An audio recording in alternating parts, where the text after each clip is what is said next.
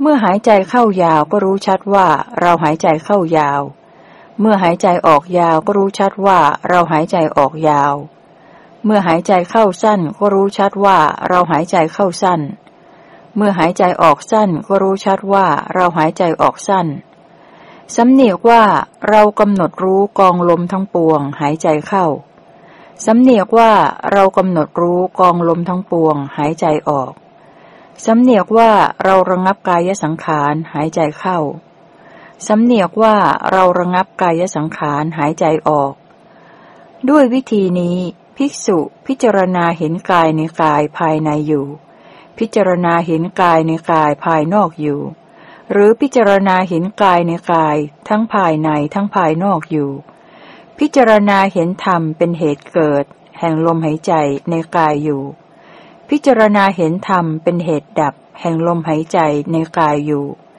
หรือพิจารณาเห็นทั้งธรรมเป็นเหตุเกิด ทั้งธรรมเป็นเหตุดับ แห่งลมหายใจในกายอยู่ หรือว่าภิกษุนั้นมีสติปรากฏอยู่เฉพาะหน้าว่า กายมีอยู่ ก็เพียงเพื่ออาศัยเจริญญาณเจริญสติเท่านั้น ไม่อาศัยตัณหาและทิฏฐิอยู่ และไม่ยึดมั่นถือมั่นอะไรอะไรในโลก ภิกษุทั้งหลาย ภิกษุพิจารณาเห็นกายในกายอยู่อย่างนี้แล หมวดลมหายใจเข้าออกจบ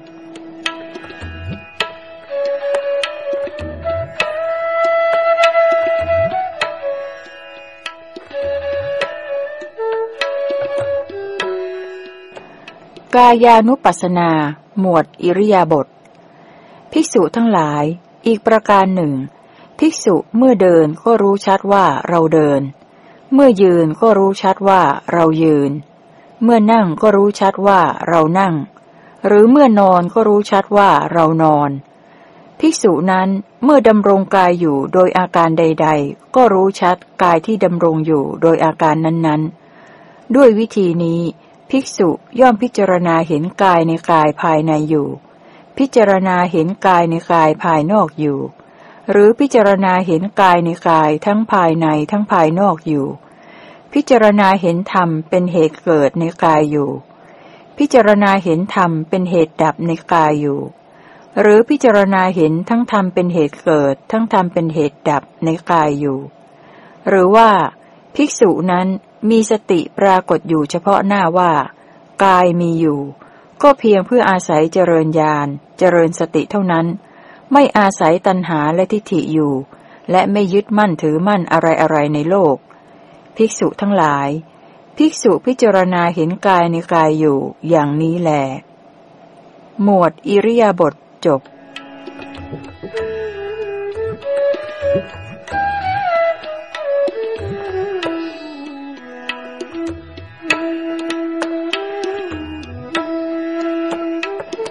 กายานุปัสสนา หมวด สัมปชัญญะ ภิกษุทั้งหลายอีกประการหนึ่ง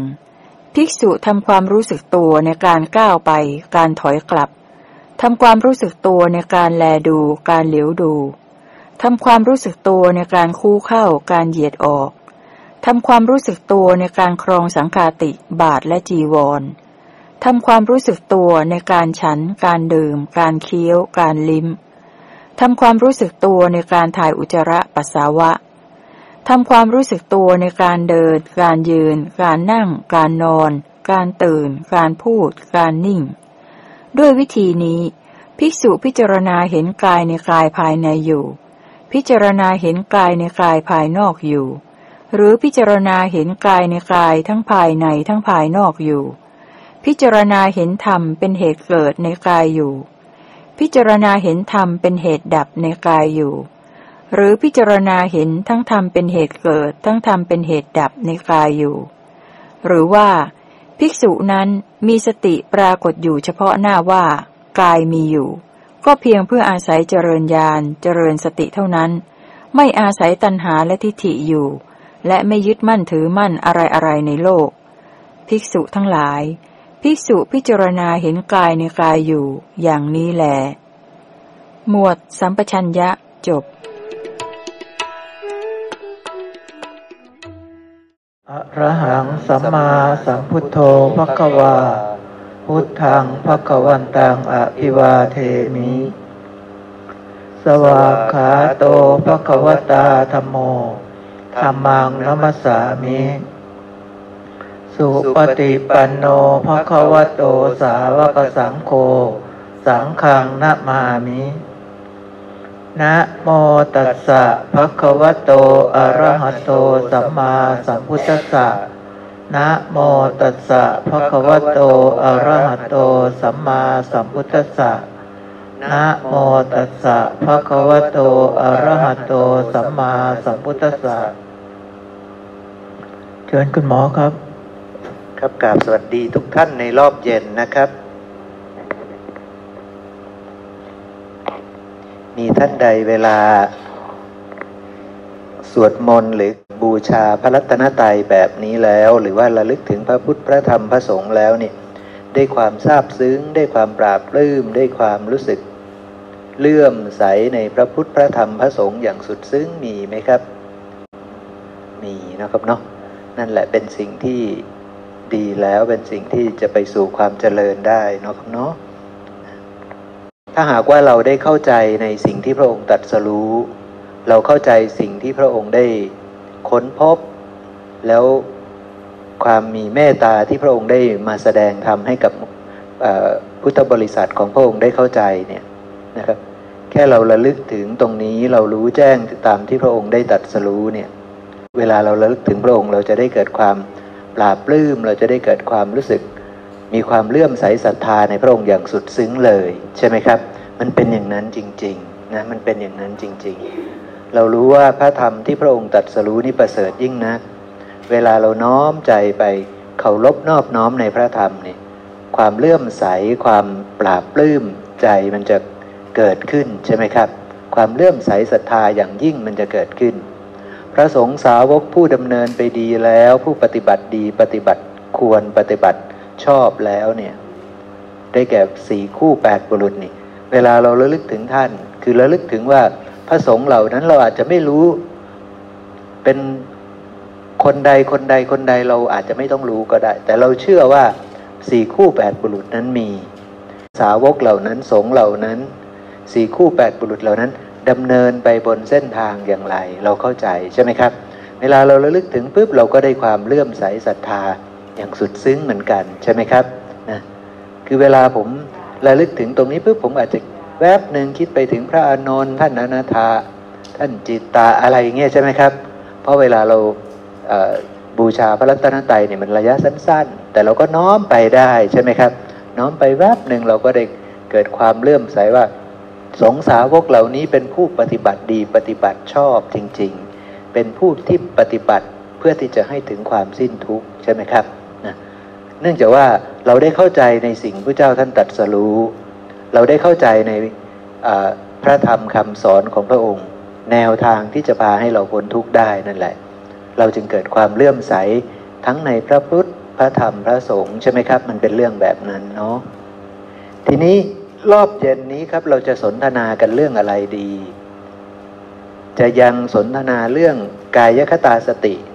ไหมครับ หรือจะไปเรื่องอื่น มีท่านใดอยากจะ เอากายคตาสติเนาะนะครับ กายคตาสติทีนี้นะครับ ผมจะพาเราไปตรงนี้ก่อนนะครับ ในเรื่องกายคตาสติ จะพาเราไปเล่มที่เจ็ดหน้าสามเจ็ดเจ็ดพระอานนท์บรรลุเป็นพระอรหันต์ด้วยอาการยังไงครับ พระอานนท์บรรลุเป็นพระอรหันต์ด้วยอาการยังไงครับ ท่านทำอะไรท่านถึงบรรลุเป็นพระอรหันต์นี่ครับ เราคิดว่า ให้ให้ดูบทพยัญชนะนี้ดี ๆ นะ ให้ดูบทพยัญชนะนี้ดีๆนะดูบทพยัญชนะนี้ดี ๆ แล้วเราจะเข้าใจพระนนท์ไม่ได้นอนเล่นนะ เดี๋ยวนะครับนะ หน้าสามเจ็ดสิบเจ็ดหน้าสามร้อยเจ็ดสิบเจ็ดนะครับ เดี๋ยวนะ พระไตรปิฎกเล่มที่เจ็ดหน้าสามร้อยเจ็ดสิบเจ็ดพระอานนท์บรรลุพระรหัส บรรลุอรหัตผล ครั้งนั้นภิกษุเถระทั้งหลายได้ปฏิสังขรณ์เสนาสนะที่สุดโทมในเดือนแรกลำดับนั้นท่านพระอนนท์คิดว่า คือพรุ่งนี้จะมีการสังคายนา สังคายนาพระธรรมพระวินัยที่พระศาสดา ท่านได้บัญญัติไว้ แล้วตอนนี้ท่านล่วงลับไปแล้วใช่ไหมครับ ท่านปรินิพานแล้ว แล้วเขาก็เริ่มบูรณะ เสนาสนะอาคารสถานที่ที่จะใช้ประชุมสงฆ์นั่นแหละ และเพราะว่าพรุ่งนี้จะมีงานนะครับนะพระนนท์คิดว่าพรุ่งนี้เป็นวันประชุม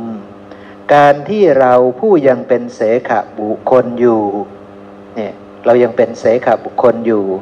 จะไปร่วมประชุมด้วยไม่สมควรเลยใช่ไหมครับนะไม่สมควรเลยที่เราจะไปร่วมประชุมด้วย เพราะว่าการประชุมครั้งนี้จะเป็นเรื่องของพระอรหันต์ ใช่ไหมครับนะจึงให้เวลากลางคืน จึงให้เวลากลางคืนเป็นส่วนมากล่วงไปด้วยอะไรครับ ให้เวลากลางคืนส่วนมากล่วงไปด้วยอะไร ด้วยกายคตาสติ เดินมรรคไหมครับ เดินมรรคใช่ไหมเห็นไหมท่านใช้เวลาทั้งคืนเพื่อเดินมรรคนะครับนะ ให้เวลาล่วงไปเป็นส่วนมากนะในกลางคืนนั้นโดยเป็นส่วนมากนะ คือก็อาจจะท่านจะอยู่ในท่านั่งท่าอะไรของท่านก็แล้วแต่ใช่ไหมครับ แต่ท่านก็มีสติใช่ไหมครับ มีสติพิจารณากายเห็นกายตามความเป็นจริงอยู่ใช่ไหมครับ ท่านเดินมารรคอยู่เนาะพอถึงเวลาใกล้ลุ่งนะเห็นไหมครับ เดินมรรคพิจารณาเห็นกายตามความเป็นจริงอยู่ จนกระทั่งเวลาใกล้ลุ่ง คิดว่าสมควรแก่เวลาแล้วจะนอนพัก ด้วยตั้งใจว่าจะนอนพัก แต่ศีรษะยังไม่ทันถึงหมอน เท้ายังไม่ทันยกขึ้นจากพื้นนะครับ ในระหว่างนั้นจิตก็หลุดพ้นแล้วจากกิเลสอาสวะทั้งหลาย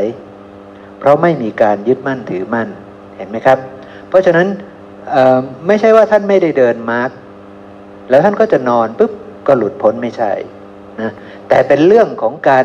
เดินมาร์กอย่างมากด้วย ใช่ไหมครับ ใช้เวลา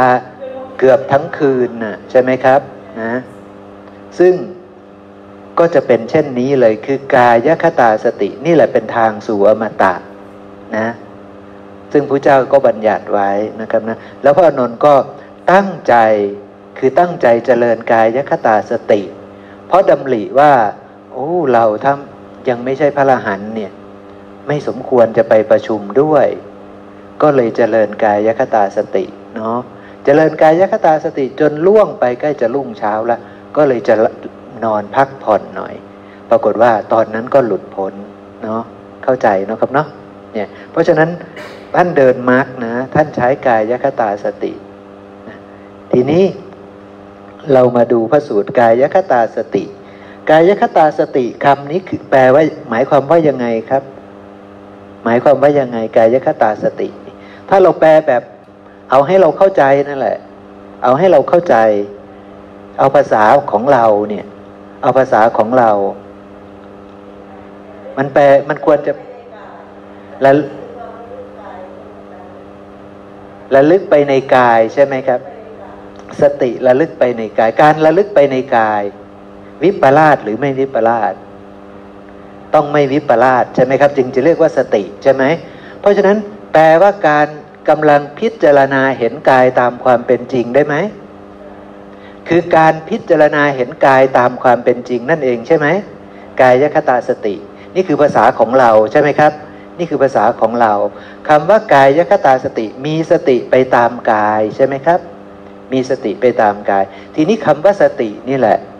เป็นประเด็นที่สำคัญ ใช่ไหมครับ ถ้าเราบอกว่าเดินก็รู้ว่าเดินนี่ มีสติหรือยัง ถ้าเราคูแขนเหยียดแขนนี่มีสติหรือยัง รู้ว่าเรากำลังคูแขนนะกำลังเหยียดแขนไปนะกำลังหยิบแก้วน้ำนะกำลังตักอาหารเข้าปากนะ มีสติไหมครับนี่ ยัง ใช่ไหมครับ ยังไม่มีสติ ใช่ไหม เพราะว่าสติของพระเจ้าไม่ได้แค่นี้ ไม่ได้ตื้นตื้นแค่นี้ ใช่ไหมครับ ไม่งั้นก่อนที่จะมีพระพุทธเจ้ามีคนมีสติเยอะไหมครับ แบบนี้ ก็คงจะกลุ่มก้อนหนึ่งเนาะก็คงจะเยอะพอสมควรน่ะใช่ไหมแต่เมื่อมีสติแล้วจะมีอะไรเกิดตามครับ จะมีปัญญาเกิดตาม จะมีกุศลธรรมเกิดตาม ก่อนที่จะมีพระพุทธเจ้า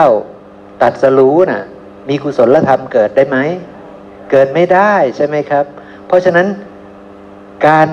คูแขนเหยียดแขนเนี่ยรู้ว่าเราคูแขนนะเราเหยียดแขนเราเดินไปข้างหน้า เราเดินถอยกลับ เรากำลังตักอาหารเข้าปากนี่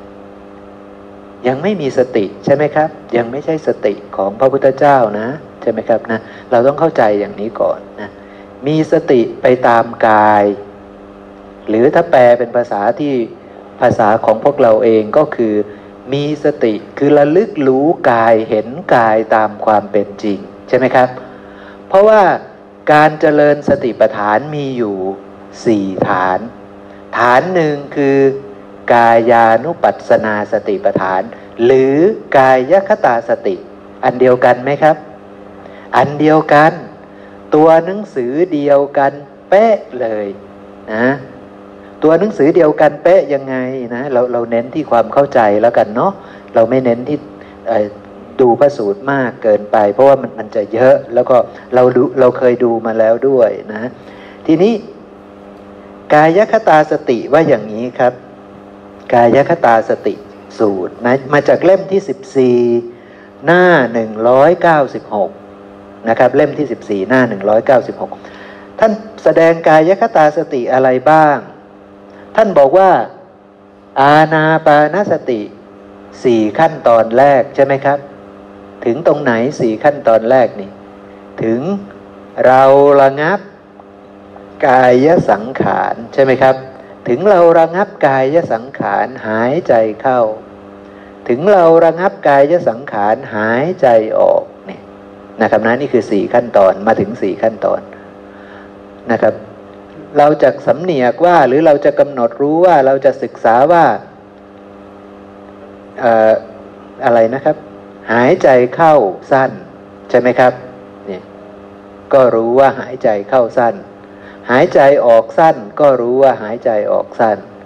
หายใจเข้ายาวก็รู้ว่าหายใจเข้ายาว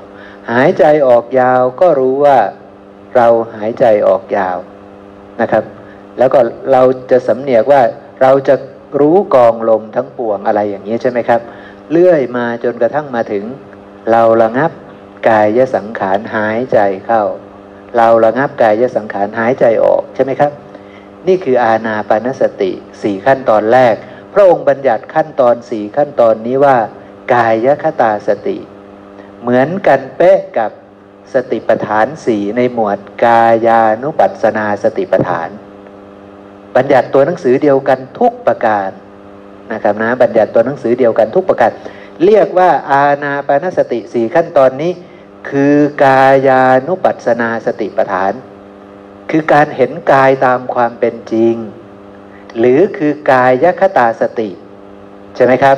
มีสติเห็นกายตามความเป็นจริง หรือพิจารณากาย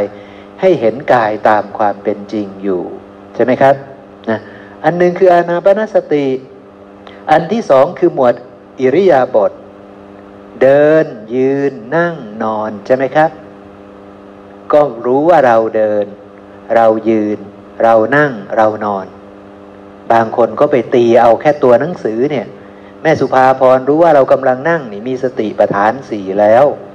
ได้เจริญกายคตาสติแล้ว ใช่ไหมครับ ไม่ใช่ ใช่ไหมครับ ตัวหนังสือบอกว่าเท่านั้นก็จริง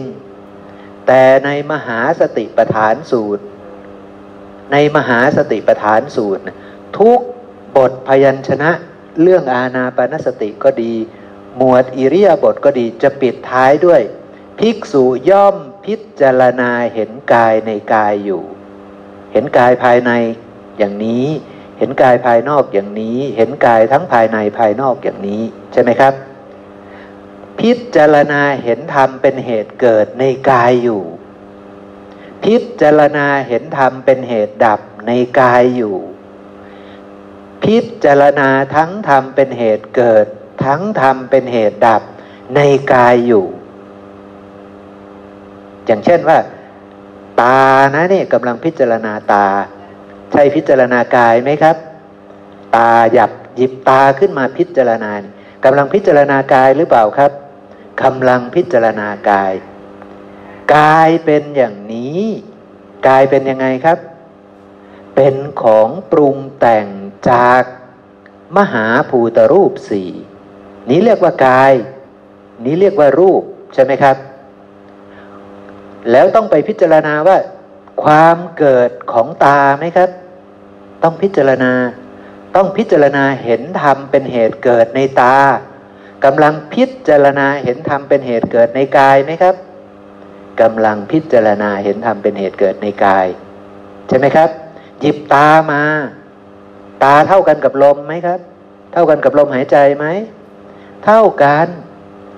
ลมก็เป็นกายอันหนึ่ง ในกายทั้งหลายใช่ไหมครับ ตาก็เป็นกายอันหนึ่ง ในกายทั้งหลายใช่ไหมครับนะมันเป็นเรื่องแบบนั้นนะ กรณีเราหยิบตาขึ้นมา ตาคืออะไร เรารู้จักตาไหม ตาเป็นของปรุงแต่งเป็นสังคตธรรม เป็นปฏิจจสมุปปนธรรม อาศัยกันและกันเกิดขึ้น อาศัยอะไร ถ้าบอกว่าอาศัยอะไรแล้วไปพิจารณาว่าอาศัยอะไร เรากำลังเจริญสติอยู่กำลังไปพิจารณาเห็นธรรมเป็นเหตุเกิดในกายใช่ไหมครับ กายนี้เกิดจากมหาภูตรูปสี่จบแค่นี้ไหมครับ ง่ายแค่นี้ไหม ไม่ได้ง่ายแค่นี้ ต้องไปพิจารณาให้แจ่มแจ้งใช่ไหมครับ ว่ามหาภูตรูปสีได้ยังไง เข้าใจว่ายังไงยังไงยังไงใช่ไหมครับ ต้องค่อยๆพิจารณาคลี่ออกมาให้แจ่มแจ้ง แจ่มแจ้งพอเมื่อพิจารณาเห็นตาตามความเป็นจริงได้บริสุทธิ์บริบูรณ์ จะ หลุดพ้นจากตาได้ เนี่ย ประเด็นมันคือมันจะหลุดพ้นจากตานะ่ะใช่ไหมครับ จะไม่ยึดมั่นถือมั่นว่า ตาเป็นเราตาเป็นของเราตาเป็นตัวตนของเรานะ่ะกำลังเห็นกายอย่างถูกต้องนะเพราะฉะนั้นจะพิจารณาง่าย ๆ ได้ไหมครับ จะเดินมารรคแบบง่าย ๆ ได้ไหมไม่ได้ใช่ไหมครับ เพราะนั้นมันก็เลยจะต้องพิจารณาให้แยบคาย เพราะว่าเมื่อพิจารณาให้แยบคายจะมีสัมมาญาณะจะมีความรู้ในทุกนี้ได้อย่างถูกต้อง จะรู้จักทุกก้อนนี้ จะครอบงำทุกก้อนนี้ได้ ครอบงำได้คืออะไร คือจะไม่ยึดมั่นถือมั่นว่าเป็นเราเป็นของเราเป็นตัวตนของเรา ถ้ามีคนมาทำร้ายตาในสมัยนั้น ทุกจะเกิดไหมครับ ไม่เกิดเข้าใจไหมครับ เพราะครอบงำทุกนี้ได้แล้ว ไม่ได้ยึดมั่นว่าเป็นตาของเราแล้วนี่ เพราะฉะนั้นเขามาตีตาให้แตก กับเขาไปทุบดินเสมอกันไหมครับ ก็จะเห็นเสมอกันใช่ไหมครับ ก็จะเห็นเสมอกันใช่ไหมเขากำลังเอาขยะไปฟาดลงไปทำร้ายดินมันก็จะเหมือนกันใช่ไหมครับ มันก็จะเสมอกัน เพราะเราเห็นตาเสมอด้วยดินน้ำไฟลมใช่ไหมครับ ไม่ได้เห็น ตาโดยความเป็นเราเป็นของเราเป็นตัวตนของเรา ไม่ได้เห็นดินโดยความเป็นตน ไม่ได้เห็นน้ำโดยความเป็นตน ไม่ได้เห็นไฟโดยความเป็นตน ไม่ได้เห็นลมโดยความเป็นตนแล้ว เนี่ยมันมันเป็นเรื่องแบบนั้นใช่ไหมครับ นี่คือตัวอย่างนะครับเนาะในการพิจารณานะอิริยาบถก็เหมือนกันนะถ้าเรากำลังนั่งอยู่เนี่ยมันไม่ได้รู้แค่ว่า แม่ชีกำลังนั่งอยู่เนี่ยมีสติไม่ใช่ มันจะต้องพิจารณาว่า แล้วอะไรที่นั่งกันแน่ ใช่ไหมครับ อะไรที่นั่งอยู่เนี่ยกันแน่ ก็กำลังพิจารณาเห็นกายนี้ตามความเป็นจริง ใช่ไหมครับ อริยสาวกรู้จักสิ่งที่นั่งอยู่นี้ไหมรู้จักกายนี้ตามความเป็นจริงไหมอริยสาวกเนะ่ะรู้จะพิจารณาได้ไหมพระอานนท์ถ้าท่านนั่งอยู่ท่านยังไม่ได้นอนน่ะ ท่านนั่งอยู่บนที่นอนของท่านน่ะท่านจะเห็นกายของท่านตามความเป็นจริงได้ไหมครับ เห็นได้ใช่ไหมครับ ท่านก็ต้องค่อยๆพิจารณาไปใช่ไหมครับ กายนี้มีเยอะไหมครับ มีเยอะมีตาก็ได้ มีหู มีจมูก มีลิ้น มีกายใช่ไหมครับ แต่ทั้งหมดนั้นก็อันเดียวกันนั่นแหละ เป็นของปรุงแต่งจากดินน้ำไฟลมเหมือนกัน สองหมวดไปแล้วนะครับ คืออาณาปานสติ แล้วก็อิริยาบถใช่ไหมครับเนี่ยต่อไปก็หมวดสัมปัชัญญะ หมวดสัมปัชัญญะก็คือไม่ว่าจะเดินหน้าถอยหลังคูแขนเหยียดแขนกำลังลิ้มกำลังเคี้ยวกำลังถ่ายอุจจาระปัสสาวะกำลังเหลียวดูมองดูกำลังทุกสิ่งทุกอย่างนะใช่ไหมครับ คือการเคลื่อนไหวของกายทุกสิ่งทุกอย่างนะนั่นแหละ การกระดุกกระดิกในกายทั้งหมดนะนั่นคือส่วนของหมวดสัมปชัญญะ แต่ทีนี้ก็ไม่ได้รู้แค่ว่า ตอนนี้กำลังกืนอาหารนะ มีสติไม่ใช่กำลังเคี้ยวนะ มีสติไม่ใช่กำลังเดินไปเข้าห้องน้ำนะ มีสติไม่ใช่ สติของพระพุทธเจ้าไม่ได้เป็นแบบนั้น พระองค์บัญญัติไว้ต่อท้ายว่า ภิกษุนั้นอาศัยวิธีนี้นะ พิจารณาเห็นกายในกายภายในอยู่ พิจารณาเห็นกายในกายภายนอกอยู่ พิจารณาเห็นกายในกายทั้งภายในและภายนอกอยู่ พิจารณาเห็นธรรมเป็นเหตุเกิดในกายอยู่ พิจารณาเห็นธรรมเป็นเหตุดับในกายอยู่หรือพิจารณาเห็นทั้งธรรมเป็นเหตุเกิดในกาย ทั้งธรรมเป็นเหตุดับในกาย นี่ไฮไลท์จะมาอยู่ตรงนี้ คือพิจารณาเห็นธรรมเป็นเหตุเกิดในกาย ใช่ไหมครับ เพราะฉะนั้นถ้าเรากำลังกืนอาหารลงคอเนี่ยแต่เราไม่ได้กำหนดรู้ไม่ได้พิจารณาเห็นกายเราตามความเป็นจริง มีสติหรือยังครับ ยังไม่มีสติ เราต้อง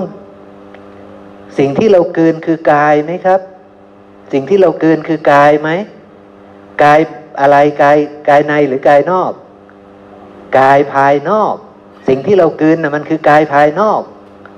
คอเรานะ่ะลำคอเรานะ่ะ มันคือกายภายใน ใช่ไหมครับ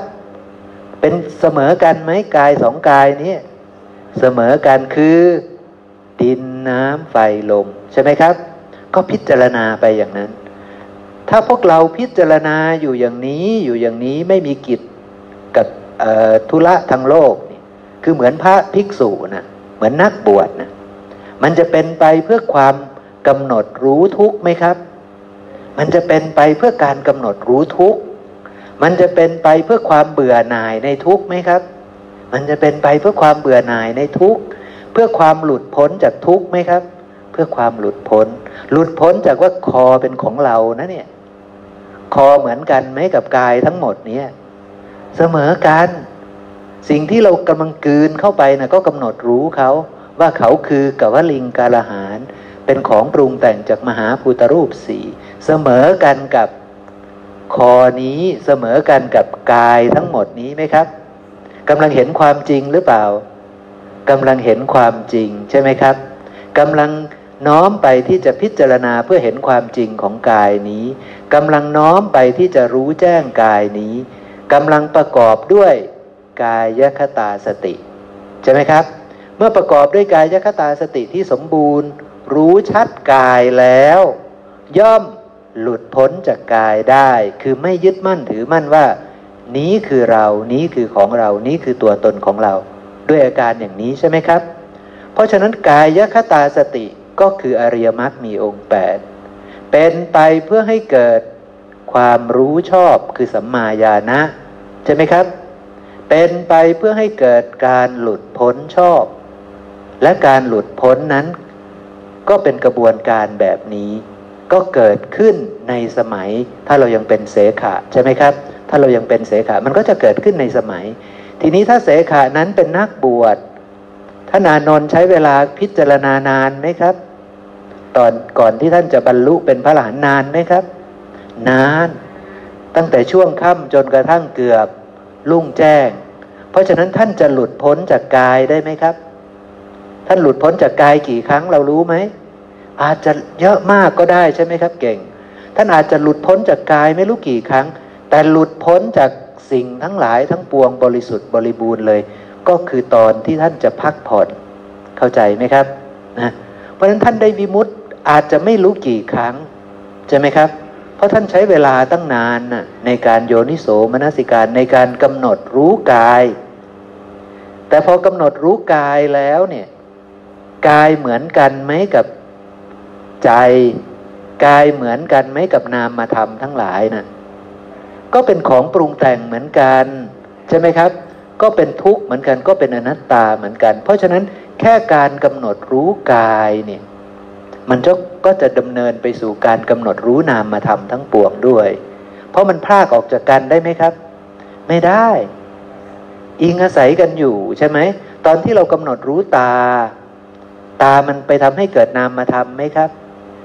ตามันเป็นทางไต่ต่อไปให้เกิดนามธรรมตามันทำให้เกิดวิญญาณไหม ตามันทำให้เกิดวิญญาณ วิญญาณเป็นของปรุงแต่งหรือยังทีนี้ เป็นของปรุงแต่งแล้วปรุงแต่งจากกาย ถ้ารู้ชัดกายก็เท่ากับรู้ชัด วิญญาณ เท่ากับรู้ชัด ผัสสะ เท่ากับรู้ชัดนามธรรมที่ชื่อว่าเวทนา สัญญา สังขารจิตไปเรื่อยๆ ใช่ไหมครับ เนี่ยเห็นไหมมันก็จะรู้ธรรมชาติที่อาศัยกันและกันเกิดขึ้นใช่ไหมครับ ว่าเป็นเพียงของปรุงแต่งไม่เที่ยงเป็นทุกข์เป็นอนัตตา ใช่ไหมครับ แล้วเวทนาเหล่านั้นมันทำงานกับอะไร ทำงานกับใจ ใช่ไหมครับ ท่านจะไม่รู้หรือว่าใจเป็นของปรุงแต่งยังไง ใช่ไหมครับ มันก็ใช้เวลานิดหน่อยในการพิจารณา ท่านก็จะรู้แจ้ง รู้แจ้ง รู้แจ้ง เพราะฉะนั้นเมื่อมนสิการเจริญกายยคตาสติอยู่อย่างนี้ พระอานนท์จึงหลุดพ้นจากทุกข์ทั้งปวงได้ เข้าใจไหมครับท่านอาจจะได้วิมุตต์ตั้งหลายทีหลายทีหลายที และแต่เหล่านั้นก็เป็นการบ่มอินทรีย์ของท่านให้สูงขึ้นไป สูงขึ้นไปสูงขึ้นไป ใช่ไหมครับ จนกระทั่งเต็มรอบแล้วท่านก็หลุดพ้นจากทุกทั้งปวงได้เลย ใช่ไหมซึ่งพวกเราถ้ามีโอกาสมีฐานะมีเวลาว่างได้วิเวกขนาดนั้น เราก็สามารถที่จะเจริญสติแบบนี้ได้เหมือนกัน ใช่ไหมครับ เราก็ต้องเลือกทำที่เหมาะสมกับเราใช่ไหมเราจะต้องไปคือในการเจริญกายคตาสติมีหลายเรื่องแบบนี้ อาณาปานสติ มีใครจะไปทำบ้างครับ ถ้าสมมติว่ามีเวลาว่างได้วิเวก ได้หลีกเล้นอยู่ผู้เดียว มีใครจะเลือกข้อนี้บ้างนะมันไม่ใช่ธรรมดานะ หมวดอิริยาบถพอจะทำได้ไหมหมวดอิริยาบถ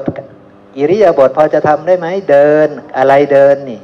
ยืนอะไรยืนนี่ นั่งอะไรนั่งนี่ นอนอะไรนอนเนี่ยพอได้ไหมครับ พอได้ สัมปชัญญะพอได้ไหมถ้าวิเวกเต็มที่นะ ได้ใช่ไหมครับ หัวจะหลดเท้าว่าเป็นของปฏิกูล ว่างแล้วพิจารณาได้ไหมครับ ได้ ปฏิกูลนี้ก็น้อมไปว่าเพราะมันเป็นดิน เป็นน้ำเป็นไฟเป็นลมนะ ไม่ใช่ว่า ผมขนเล็บฟันหนังเป็นของหน้ารังเกียจอะไรอย่างเงี้ยมันไม่ใช่แค่นั้นใช่ไหมครับ มันไม่ใช่แค่นั้น มันจะต้องน้อมไปว่าแล้วผม เป็นของปรุงแต่งไหมไปเห็นความเกิดของผม ไปเห็นความเกิดของเล็บฟันหนังเนื้อเอ็นกระดูกเยื่อในกระดูกหัวใจตับม้ามปอดอะไรพวกนี้นะครับ เข้าใจเนาะต้องไปเห็นธรรมเป็นเหตุเกิดในกาย เพราะนี่คือกายไหมนี่คือกายใช่ไหมครับ ถ้าจะเจริญกายยคตาสติต้องไปเห็นธรรมเป็นเหตุเกิดในกายเหล่านี้พราะเมื่อไปเห็นธรรมเป็นเหตุเกิดในกายเหล่านี้ จะรู้ยิ่งในกายนี้ จะครอบงำกายนี้ได้ด้วยอาการอย่างนี้นะครับเนาะนะเพราะฉะนั้นแม้แต่ถ้าเกิดว่าเราจะต้องไปพิจารณาหัวจรดเท้านี่ก็พิจารณาเป็นนะครับเนาะหรือไปพิจารณาโดยความเป็นธาตุดินน้ำไฟลม อันนี้เราก็เป็นปกติอยู่แล้วใช่ไหมครับ เป็นเส้นหลักของพวกเราอยู่แล้วที่เรา อบรมกันบอกกันสอนกันแบบนี้ใช่ไหมครับนะเราก็บอกกันแบบนี้อยู่แล้ว เพราะนั้นก็ทำได้ หมวดป่าช้าก็แล้วแต่ถ้าใครถนัดใช่ไหมครับ นะใครถนัด เห็นสภาพหลังความตายนะปรุงเอามาปรุงแต่งใช่ไหมเอามาปรุงแต่งแล้วก็แล้วก็เห็นความเกิดขึ้นของเขา จึงไปถึงจุดนั้นได้เข้าใจไหมครับนะ ต้องมาเห็นความเกิดขึ้นของเขาว่าเขาเป็นของปรุงแต่งอันไม่เที่ยง อันเป็นทุกข์อันจะต้อง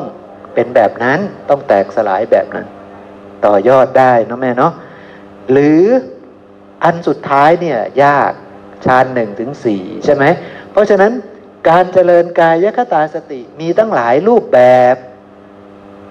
เราพอจะทำได้ก็มี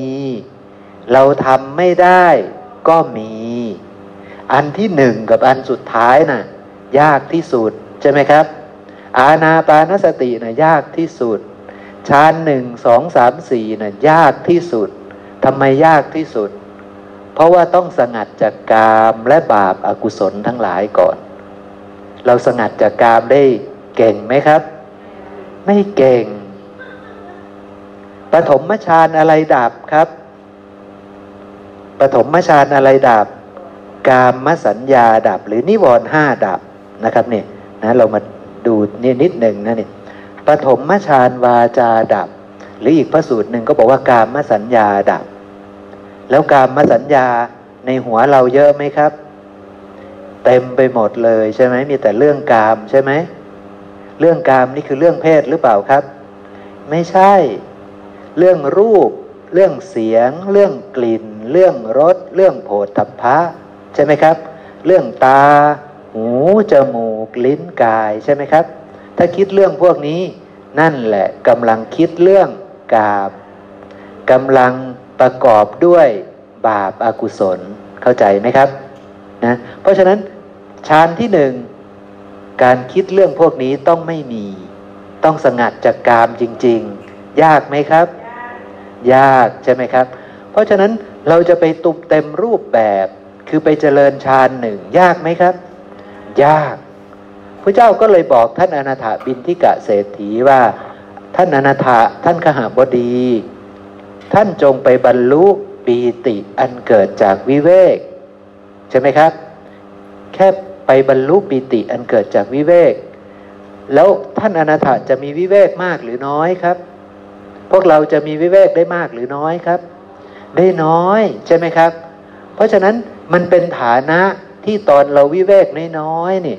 แล้วก็พิจารณาเห็นกายตามความเป็นจริง พอจะไหวไหมครับ พอจะไหวใช่ไหมพอได้ใช่ไหมนะพอจะได้แต่จะให้ไปนั่งตั้งตัวตรงไม่คิดเรื่องกามเลยไม่ปราศจากนิวรณ์บริสุทธิ์ผุดพอง เป็นเวลาสักห้านาทีสิบนาทียี่สิบนาที เพื่อที่จะเข้าสู่ปฐมฌานไหวไหมครับ ชักจะยากเนาะนะ เพราะว่าพวกเรามันมีกามมาสัญญาอยู่เยอะใช่ไหมพวกเรามันมีกามมาสัญญาอยู่เยอะ ใช่ไหมครับนะแค่ได้ยินเสียงอันนี้ แค่ได้กลิ่นอันนั้น กามมาสัญญาเกิดไหมเกิดทันทีใช่ไหมครับเนี่ยแต่ผู้ที่ทำปฐมฌานได้กามมาสัญญาไม่เกิดนะมันเป็นเรื่องแบบนั้นนะครับเนาะมันมันเลยยากเนาะ ไม่ต้องไปพูดถึงทุติยฌานตติยฌานที่สูงขึ้นไปนะยิ่งยิ่งยากขึ้นไปใหญ่นะจะไปบรรลุปีติและสุขอันเกิดจากสมาธินี่ยากขึ้นไปใหญ่ พระพุทธเจ้าท่านก็ไม่สอนท่านอนาถาให้แค่บรรลุปีติอันเกิดจากวิเวก ใช่ไหมครับ เพราะวิเวกนั้นมันจะเป็นฐานะที่ทำให้อะไรดับลงได้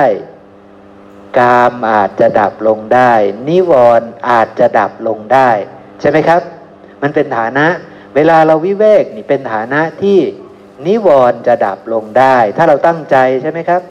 ถ้าเราไม่ตั้งใจมันจะดับไหมครับ มันไม่ดับ ใช่ไหมครับ ต่อให้อยู่คนเดียวก็คิดถึงกามนั่นแหละ ใช่ไหมครับ ต่อให้หลีกเล้นไปอยู่ในป่าก็คิดเรื่องกามนั่นแหละ ใช่ไหมครับ มันเป็นเรื่องแบบนั้น เพราะฉะนั้นต้องตั้งใจใช่ไหมครับ ต้องตั้งใจ วิเวกแล้วปุ๊บต้องตั้งใจด้วย ตั้งใจที่จะลบคือตัดนิวรณ์ห้าเหล่านั้นออกไป ตัดกามสัญญาออกไป ใช่ไหมครับ มันก็เลยเกิดขึ้นแบบนี้ความเพียรเกิดขึ้นแบบนี้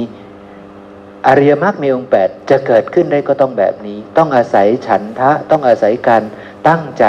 ใช่ไหมครับ ปารบความเพียรนนั้น ให้สงัดจากกามก่อน พวกเรามันสงัดจากกามได้ไม่เก่งก็ สงัดระยะสั้น ๆ แล้วก็น้อมจิตไปเพื่อจะใคร่ควรเห็นธรรมชาติทั้งหลายทั้งปวงตามความเป็นจริง พอจะได้เนาะแบบนี้พอจะได้นะครับเนาะเอาละเพราะฉะนั้นนี่คือกายคตาสติที่พระองค์ตัดที่พระองค์ตัดสอนครับ ซึ่งมันก็จะเหมือนกันทุกประการกับกายานุปัสสนาสติปฐาน แต่กายานุปัสสนาสติปฐาน ไม่มีทำหมวดอันเรื่องหนึ่งพระองค์ไม่ได้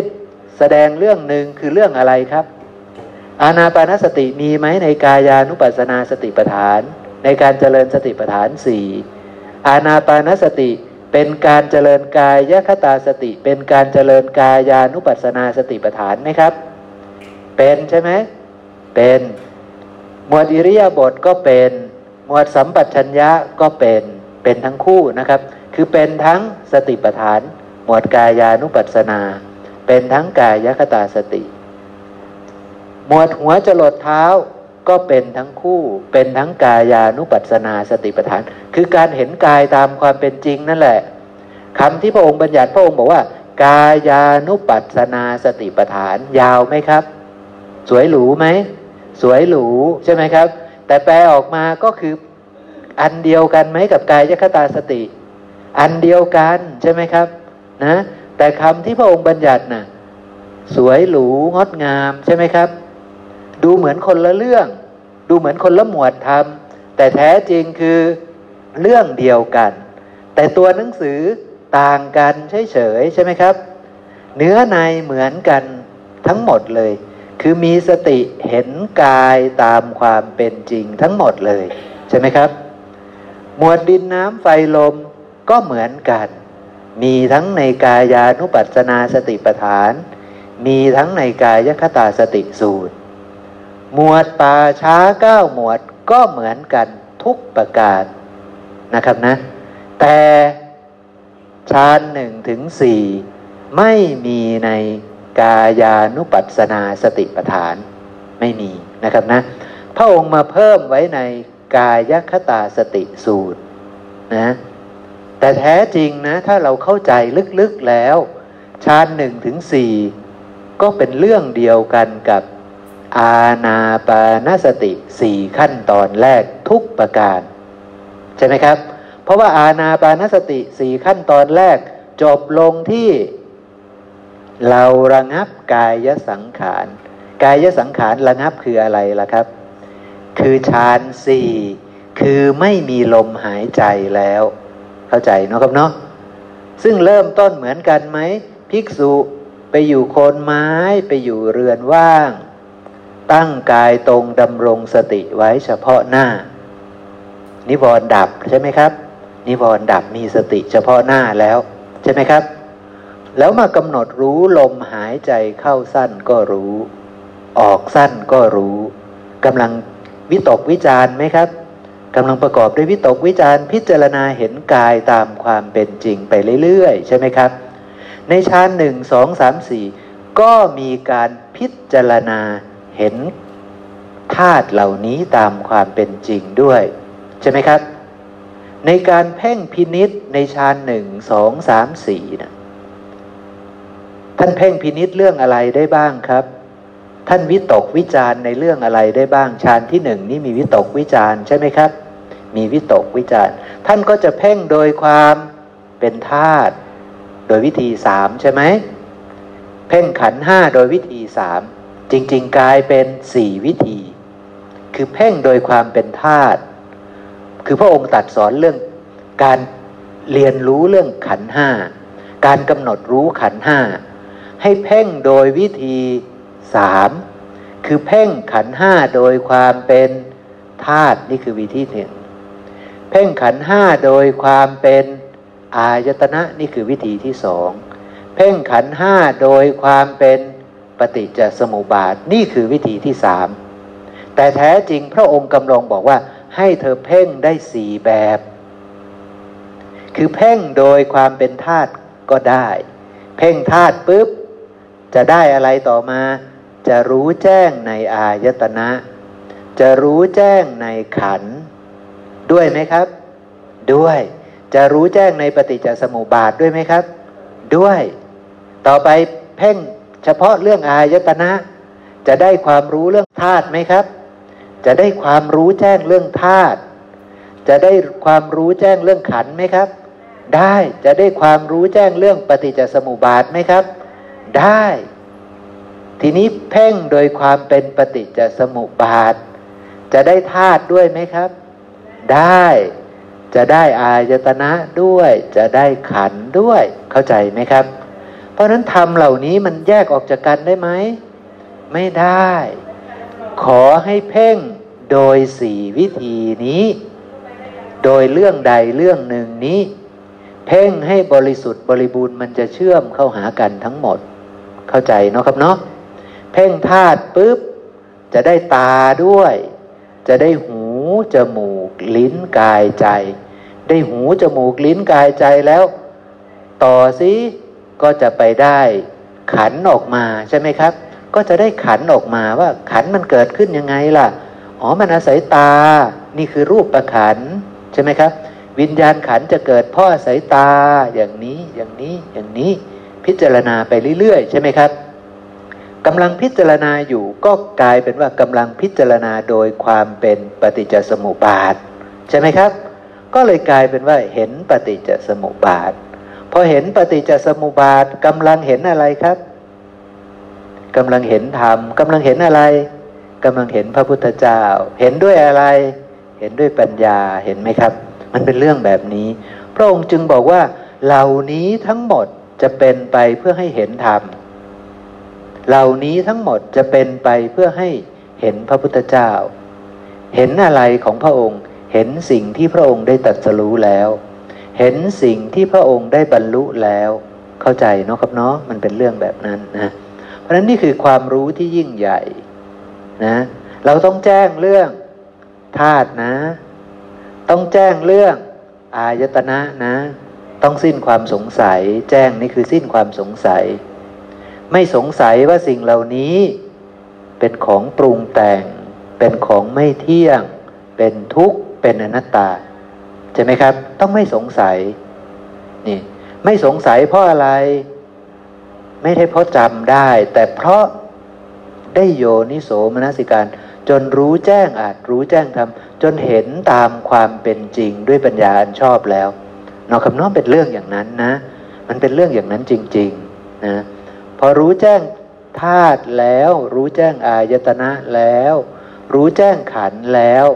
กำลังเห็นปฏิจจสมุปปนธรรมกำลังเห็นปฏิจจสมุปบาทกำลังเห็นทุกกำลังเห็นพระพุทธเจ้า เป็นเรื่องอย่างนี้นะครับเนาะกำลังเห็นธรรมกำลังเห็นธรรมแล้วใช่ไหมครับ เห็นเป็นเพียงธรรมชาติที่อาศัยกันและกันเกิดขึ้น เห็นเป็นของปรุงแต่ง เห็นเป็นธาตุที่ไม่เที่ยง เห็นเป็นธาตุที่เป็นทุกข์ทั้งหมด เห็นเป็นธาตุที่เป็นอนัตตาทั้งหมดนะครับเนาะเนี่ยพระองค์จึงบัญญัติไว้แบบนี้ลึกซึ้งซับซ้อนนะครับเนาะเพราะว่ามันเห็นได้ยากรู้ตามได้ยากนะนี่ก็คือหมวดเรื่องกายคตาสติ ทีนี้ผมจะพาไปอีกพระสูตรนะครับเนาะพาไปอีกพระสูตร ซึ่งเราจะได้เกิดความรู้ยิ่งขึ้นนะ พาไปเล่มที่ยี่สิบหน้าห้าสิบเอ็ดนะกายคตาสติสูตรนี่มันยาว ผมก็เลยขออธิบายเอานะครับนะ เล่มที่ยี่สิบนะครับเนาะหน้าที่ห้าสิบเอ็ดนะครับ เราไปดูเล่มที่ยี่สิบหน้าห้าสิบเอ็ดเราตั้งใจฟังให้ดีนะ พระองค์บอกอย่างนี้ครับนะพระองค์บอกอย่างนี้ กายคตาสติวักภิกษุทั้งหลาย กายคตาสติอันภิกษุรูปใดรูปหนึ่งจเจริญทำให้มากแล้ว กุศลและธรรมอย่างใดอย่างหนึ่ง ที่เป็นส่วนแห่งวิชา ย่อมเป็นภาวนาที่อย่างลงในจิตของภิกษุนั้น ถูกต้องทั้งหมดไหมครับ ถูกต้องทั้งหมดเลยนะครับนะ ถ้าเราประกอบด้วย การเจริญกายคตาสตินะครับนะ กุศลธรรมอย่างใดอย่างหนึ่ง เกิดขึ้นไหมครับ เกิด เพราะเรากำลังเห็นตาเราตามความเป็นจริงนะ่ะสมมติว่าเราหยิบตาขึ้นมาพิจารณาใช่ไหมครับ เรากำลังเห็นตาตามความเป็นจริง เรามีตัณหาในตาไหมครับ สมัยนั้น เรายึดมั่นตาไหมครับในสมัยนั้น ในสมัยที่เราเห็นตาตามความเป็นจริงแล้ว เรามีตัณหาในตาไหม เรายึดมั่นตาไหม ไม่ยึด ไม่ยึดมั่นถือมั่นว่าตาเป็นเราเป็นของเราเป็นตัวตนของเราแล้ว อุปทานไม่มีใช่ไหมครับ เพราะอะไรดับอุปทานจึงดับครับ เพราะตัณหาดับ เพราะจิตวิปลาสดับทำไมจิตวิปลาสจึงดับ เพราะสัญญาวิปลาสมันดับ เพราะสัญญาที่ไม่วิปลาสมันเกิดเข้าใจไหมครับ มันเป็นเรื่องแบบนี้ ความรู้แจ้งในตามันเกิดนะครับเนาะเพราะฉะนั้นกุศลธรรมอย่างใดอย่างหนึ่ง ที่เป็นส่วนแห่งวิชา ย่อมเป็นภาวนาที่อย่างลงในจิตของภิกษุนั้นจริงไหมครับเนี่ยมันเป็นเรื่องแบบนั้น คือกุศลธรรมจะเกิดขึ้นในจิตของผู้ที่เจริญกายคตาสติ อยู่นั่นแหละนะครับนะเมื่อกุศลธรรมเกิดขึ้น ความไม่ยึดมั่นถือมั่นเกิดขึ้น ก็ย่อมหลุดพ้นจากทุกข์คือดวงตายานปัญญาวิชาแสงสว่างก็เกิดขึ้น พระองค์ก็เปรียบนะครับว่าเปรียบเหมือนมหาสมุทรอันผู้ใดผู้หนึ่งสัมผัสด้วยใจแล้ว แม่น้ำน้อยสายใดสายหนึ่งที่ไหลลงไปสู่มหาสมุทรย่อมปรากฏภายในจิตใจของผู้นั้น นะครับ คือมันแจ่มแจ้ง ใจเรามันจะเบิกบาน มันเข้าใจทางมาของกายทั้งหมดแล้วมันเข้าใจทางมา มันหลุดพ้นจากเป็นอิสระจากดิน จากน้ำจากไฟจากลมนั่นเองนะครับ มันเป็นอิสระนั่นเองนะ มันก็เลยยิ่งใหญ่ไพศาลมันก็เลยเวิ้งว้างเหมือนกับมหาสมุทรอันกว้างใหญ่ไพศาลนะครับ มันไม่ติดข้องในอะไรทั้งสิ้นนะครับเนาะ นะเอาละนะครับเนาะแล้วพระองค์ก็เลยบอกว่าทำอันเป็นเอกที่บุคคลได้เจริญทำอันเป็นเอกคือกายคตาสติไหมครับ คือสติปัฏฐานสี่นี่แหละ กายคตาสติก็คือสติปัฏฐานสี่ไหมก็คือกายานุปัสสนาสติปัฏฐานด้วยอาการอย่างนี้ใช่ไหมครับเพราะนั้นคือสติปัฏฐานสี่แต่เป็นหมวดแรกเท่านั้น แต่แค่หมวดแรกก็บริบูรณ์ได้เข้าใจไหมครับ แค่หมวดแรกก็บริบูรณ์ได้นะทำมันเป็นเอกที่บุคคลเจริญทำให้มากแล้วย่อมเป็นไปเพื่อสังเวชใหญ่ สังเวชไหมครับ พอได้เห็นทุกสิ่งทุกอย่างอย่างบริสุทธิ์บริบูรณ์แล้วก็จะสังเวชใช่ไหมครับ ก็จะสังเวชสังเวชแปลว่าอะไรนะครับแม่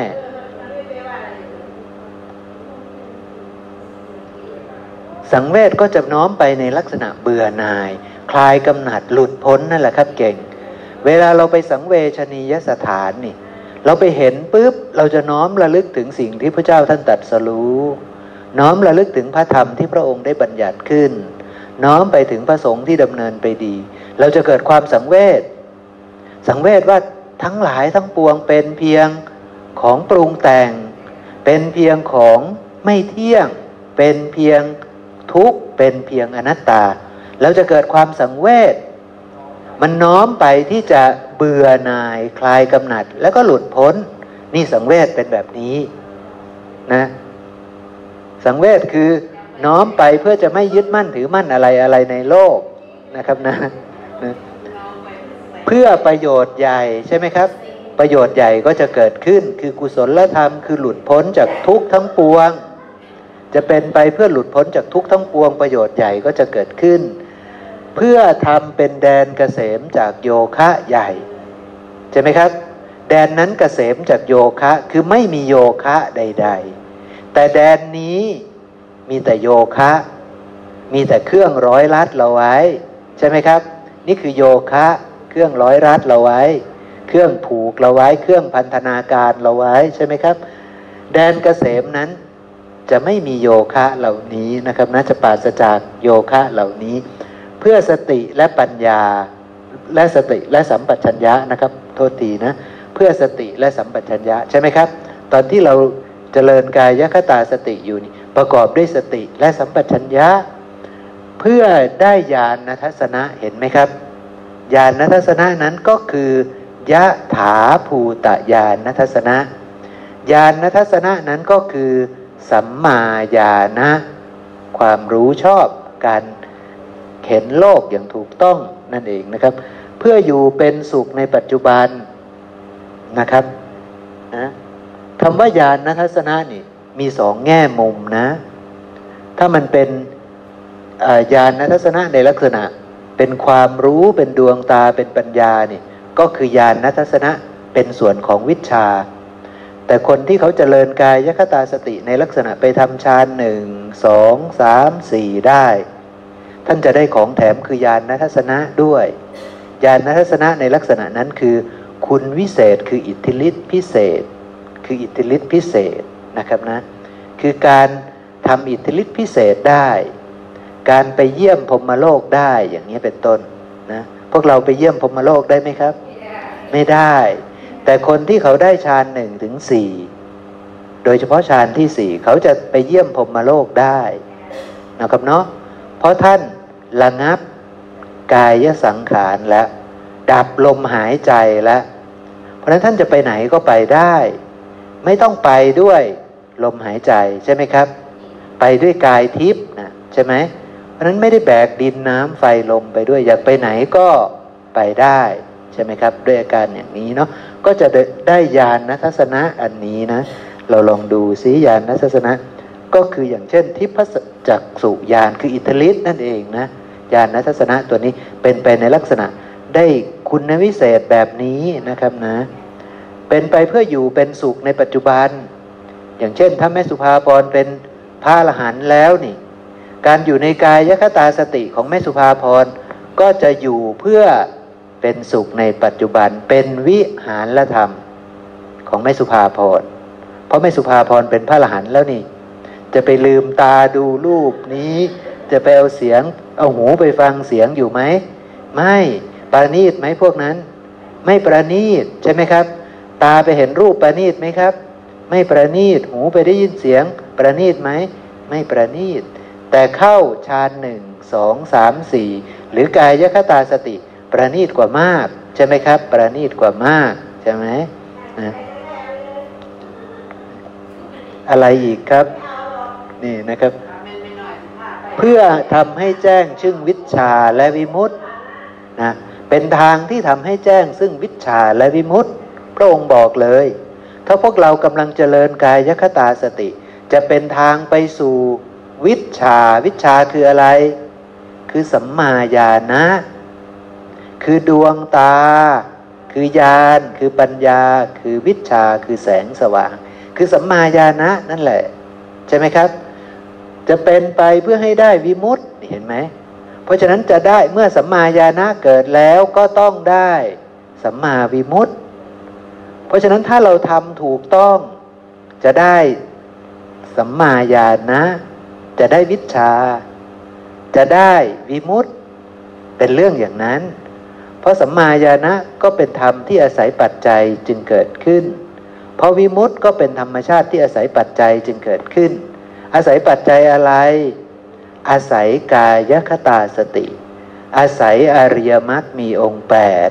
อาศัยโพธิปักขิยธรรม 37 ประการ ใช่ไหมครับ เป็นเรื่องแบบนั้นนะ เพราะฉะนั้นถ้าเราทำถูกต้องนะ ต้องได้สัมมาญาณะ ต้องได้อริยญาณ ถ้าเราทำถูกต้องนะ ต้องได้วิมุตติแต่ถ้าไม่แม่สุภาพรไปบอกว่า ดิฉันกำลังเจริญกายคตาสติอยู่ แล้วมีคนถามแม่สุภาพรบอกว่า ขณะที่แม่สุภาพรนั่งอาณาปานสติ ที่บอกว่ากำลังเจริญกายสคตาสติ ด้วยอาณาปานสตินะสัมมาญาณะคืออะไรสัมมาวิมุตติคืออะไร ตอบได้ไหม ถ้าตอบไม่ได้ กำลังพูดจริงหรือพูดเท็จกำลังพูดเท็จกำลังไปกล่าวตู่พระพุทธเจ้า ไปกล่าวว่า อาณาปานสติไม่มีผลกำลังไปกล่าวตู่พระพุทธเจ้าบอกว่า กายคตาสติไม่มีผล ใช่ไหมครับ พระองค์บอกว่ากายคตาสติจะให้ผลคือให้วิชาและวิมุตติใช่ไหมครับ เพราะฉะนั้นเราไปนั่งอาณาปานสติ ถามว่าวิชาคืออะไร ถ้าตอบไม่ได้ ถ้าไม่รู้ เราได้ทำอาณาปานสติจริงไหมครับ ไม่จริง ใช่ไหมครับ เราได้วิมุตต์ยังไงสัมมาวิมุตต์คืออะไร ไปนั่งอาณาปานสติแล้ว ไม่รู้อีก เราได้ทำอาณาปานสติที่พระเจ้าสอนไหมครับ ไม่ได้ทำเข้าใจไหมครับ เพราะว่าอาณาปานสติคือกายคตาสติ จะมีผลคือให้วิชาเกิด ให้วิมุตเกิด ใช่ไหมครับ เพราะนั้นเราเข้าใจไหม ถ้าเราไม่เข้าใจ เราก็ทำสิ่งที่ไม่ถูกต้องเข้าใจไหมครับ เราก็เสียเวลาทำสิ่งที่ไม่ถูกต้อง แต่ถ้าไม่สุภาพรทำอานาปนสติไม่ได้ แต่มานั่งพิจารณา ป่าช้าเก้าหมวด มานั่งพิจารณาหัวจรดเท้า มานั่งพิจารณาโดยความเป็นธาตุแล้วเกิดดวงตายานปัญญาวิชาเกิดขึ้น ถูกหรือผิดครับ ถูกแล้ว แล้วก็เกิดการหลุดพ้นจากกายนี้ ว่าเป็นเราเป็นของเราเป็นตัวตนของเรา ถูกหรือผิดครับ พระพุทธเจ้าบอกไว้อย่างนั้นครับพระเจ้าบอกไว้อย่างนั้น เพราะฉะนั้นเราเป็นพยานของพระองค์ให้ให้คือพวกเราจงไปเป็นพยานในคำสอนของพระองค์ น้อมรับเอาไปปฏิบัติ ใช่ไหมครับ น้อมรับเอาไปปฏิบัติ เรารู้ไหมว่าสติคือยังไง สติปัฏฐานคืออะไร การมีสติที่พระเจ้าบอกสอนคืออะไรใช่ไหมครับ พระองค์บอกว่าต้องพิจารณาเห็นธรรมเป็นเหตุเกิด เหมือนกันไหมกับพิจารณาเห็นความเกิดครับ เหมือนกันอันเดียวกัน เปลี่ยนตัวหนังสือ ใช่ไหมครับ ภิกษุ ไปอยู่โคลนไม้ไปอยู่เรือนว่างไปอยู่ป่าไปอยู่โคนไม้ไปอยู่เรือนว่าง ตั้งกายตรงดำรงสติเฉพาะเพราะหน้า พิจารณาว่า รูปเป็นดังนี้ ความเกิดขึ้นของรูปเป็นดังนี้ ความดับของรูปเป็นดังนี้ ภิกษุรูปนั้นกำลังทำอะไรอยู่ครับ กำลังเจริญอนิจจสัญญาพระเจ้าบอกว่าอนิจจสัญญาเป็นอย่างนี้ แต่เดี๋ยวเราจะได้เห็นคือการเจริญกายคตาสติด้วยนะครับนะเดี๋ยวเราจะได้เห็นนะเพราะแท้จริงมันเหลื่อมกันมันเรื่องเดียวกันนั่นแหละ เพียงแต่พระองค์จะบัญญัติว่ากายคตาสตินะ พระองค์จะบัญญัติว่าอนิจจสัญญานะ ทุกขสัญญานะอนัตตสัญญานะ ระองค์จะบัญญัติอะไรก็ตามนี่ ไม่ออกไปจากการเห็นความเกิดความดับของสิ่งเหล่านั้น ไม่ออกไปจากการพิจารณาเห็นธรรมเป็นเหตุเกิดทำเป็นเหตุดับของสิ่งเหล่านั้น เพราะเมื่อไปเห็นอยู่อย่างนั้นจะรู้ชัดว่า สิ่งนั้นเป็นของปรุงแต่ง สิ่งนั้นเป็นของไม่เที่ยง สิ่งนั้นเป็นทุกข์สิ่งนั้นเป็นอนัตตา มันเป็นเรื่องแบบนี้ครับ เพราะฉะนั้นเราเข้าใจอริยมรรคหรือยังใช่ไหมครับ หลักมันอยู่ตรงนี้เท่านั้นเองใช่ไหมครับ แล้วมีใครสอนแบบนี้ไหมไม่ใช่ไหมครับ ส่วนใหญ่จะไม่สอนแบบนี้ ส่วนใหญ่จะไปสอนคิดเอาเอง คิดวิธีเอาเองใช่ไหมครับ คิดวิธีสอนเอาเอง แต่ทำไมไม่มาเอาตามที่พระเจ้าบอกไว้แล้ว ใช่ไหมครับพระเจ้าท่านบอกไว้แล้ว สติปัฏฐานสี่ทำยังไง กายคตาสติทำยังไง ทางอันเอกใช่ไหมครับนี่ นี่เป็นทางอันเอกใช่ไหมเพราะนั้นทางอันเอกนี้ก็จะไปซ้อนทับกันกับอริยมรรคมีองค์แปดก็จะไปซ้อนทับกันกับการเจริญทุกสิ่งทุกอย่างที่เป็นไปเพื่อให้เกิดวิชาวิมุตติ ไม่ว่าจะบอกว่าการเจริญอนิจจสัญญา พระองค์ก็แบบบอกแบบนี้ใช่ไหมครับนะ เดี๋ยวเราดู บทพยัญชนะต่อนะครับเนาะท้ายที่สุดแล้วก็จะได้วิชาและวิมุตตินะครับนะในการเจริญกายคตาสติเหล่านี้ ซึ่งเป็นเรื่องอย่างนั้นจริง ๆ ถ้าเราบอกว่าเราจะเจริญกายคตาสติ แต่ถามหาวิชาไม่มี วิมุตไม่มี เรากำลังพูดไม่จริง เรากำลังหรือไม่ก็เรากำลังหลงผิดเข้าใจผิด ว่านั้นคือกายคตาสติ แต่มันไม่ใช่ เรากำลังทำผิด เข้าใจไหมครับ เรากำลังเดินทางผิด เมื่อใดก็ตามที่เรากำลังทำถูกต้องในกายคตาสติ เมื่อนั้นวิชาต้องเกิด วิมุตต้องเกิด ทางของพระพุทธเจ้ามันมีผล พระองค์ไม่ได้บัญญัติเล่นๆ ไม่ได้บัญญัติเล่นๆว่า เมื่อสิ่งนี้มีแล้วนี่สัมมาญาณะไม่มีหรอก พระองค์ไม่ได้บัญญัติแบบนี้ เมื่อสิ่งนี้มีอะไรจะมี สัมมาญาณะจะมี วิชาจะมี วิมุตจะมี ใช่ไหมครับ ถ้ามันไม่มีพระองค์จะมันบัญญัติไหมครับ ไม่บัญญัติ แต่มันมีสิ่งนั้นอยู่จริง ๆ และมันมีวิชาเกิดจริง ๆ มันมีวิมุตเกิดจริง ๆ ใช่ไหมครับแล้วสิ่งนั้นก็คือกายคตาสติ สิ่งนั้นก็คือสติปัฏฐานสี่ สิ่งนั้นก็คือการเจริญอริยมรรคมีองค์แปดนั่นเองเนาะเอาละเอาเนาะ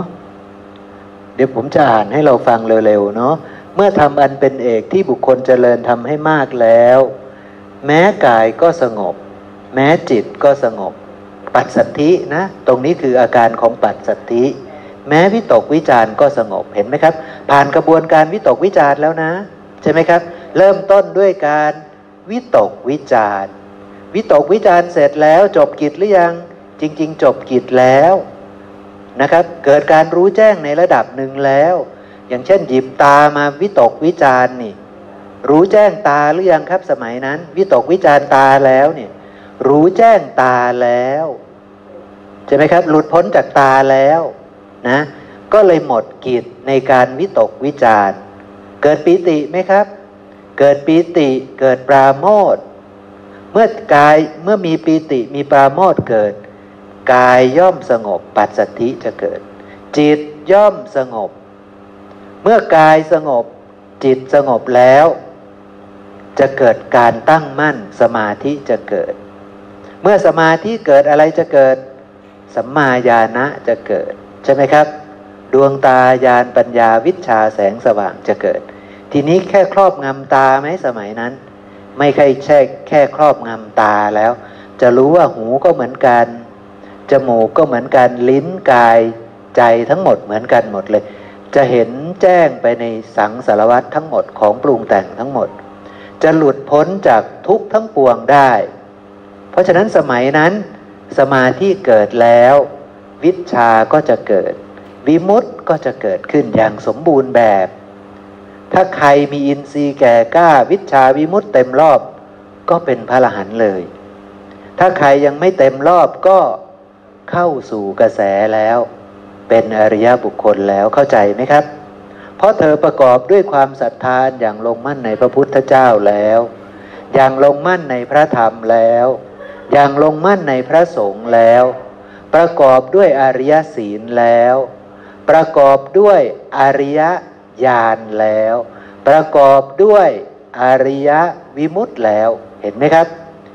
อริยสาวกจะประกอบด้วยองคุณหกประการนี้นะครับนะ เพราะฉะนั้นท่านอนาถาบินทิกาเศรษฐีก็มีองคุณหกประการนี้นะ เพราะฉะนั้นเราบอกว่าอู้เราอย่างลงมั่นในพระพุทธ พระธรรมพระสงฆ์ศีลเราก็มี เราเป็นโสดาบันแล้ว แต่ถามหาว่า อริยญาณเธอคืออะไร อริยวิมุตต์เธอคืออะไร เธอรู้จักสิ่งนี้ไหม ตอบได้ไหมครับ ถ้าตอบไม่ได้ เธอเป็นโสดาบันจริงหรือเปล่าครับ ไม่จริง ไม่จริง ใช่ไหมครับ อาจจะมีใครก็ไม่รู้มอบตำแหน่งนี้ให้เธอแต่มันไม่จริง เข้าใจไหมครับ เพราะใครจะมามอบตำแหน่งนี้ให้เธอได้ไหม ความจริงคือไม่ได้ เธอต้องรู้ตัวเธอเองใช่ไหมครับ เธอต้องประกอบด้วยองค์คุณหกประการนี้ด้วยนะ พระองค์ขยายขึ้นมาเป็นหกประการ ใช่ไหมครับหกประการเพิ่มขึ้นมาก็คือ เพิ่มอริยญาณอริยวิมุตต์เพราะอริยญาณอริยวิมุตต์เป็นผลจากอะไรครับ เป็นผลจากอะไร เป็นผลจากอริยมรรคแล้วอริยสาวกเขาเดินอริยมรรคเป็นไหม เป็นหมดทุกคนแล้วทำไมท่านจะไม่มีอริยญาณทำไมท่านจะไม่มีอริยวิมุตต์ล่ะครับ แต่ทีนี้พอไปถามหาคนที่คิดว่าตัวเองเป็นโสดาบันน่ะที่ถูกแต่งตั้งให้เนี่ย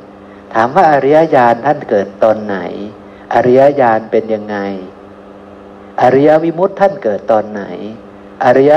วิมุตต์ของท่านเป็นยังไง ถ้าตอบไม่ได้ล่ะครับ ไม่ใช่เลย ใช่ไหมครับ ไม่ใช่เลยนะอริยญาณก็คือดวงตาญาณปัญญาวิชาแสงสว่าง ได้เกิดขึ้นแล้วแก่คนนั้น ใช่ไหมครับ เกิดขึ้นจากอะไรล่ะ ก็เกิดขึ้นจากอริยมรรคมีองค์แปดเกิดขึ้นจากกายคตาสติ เกิดขึ้นจากสติปัฏฐานสี่ไม่เกิดได้ไหม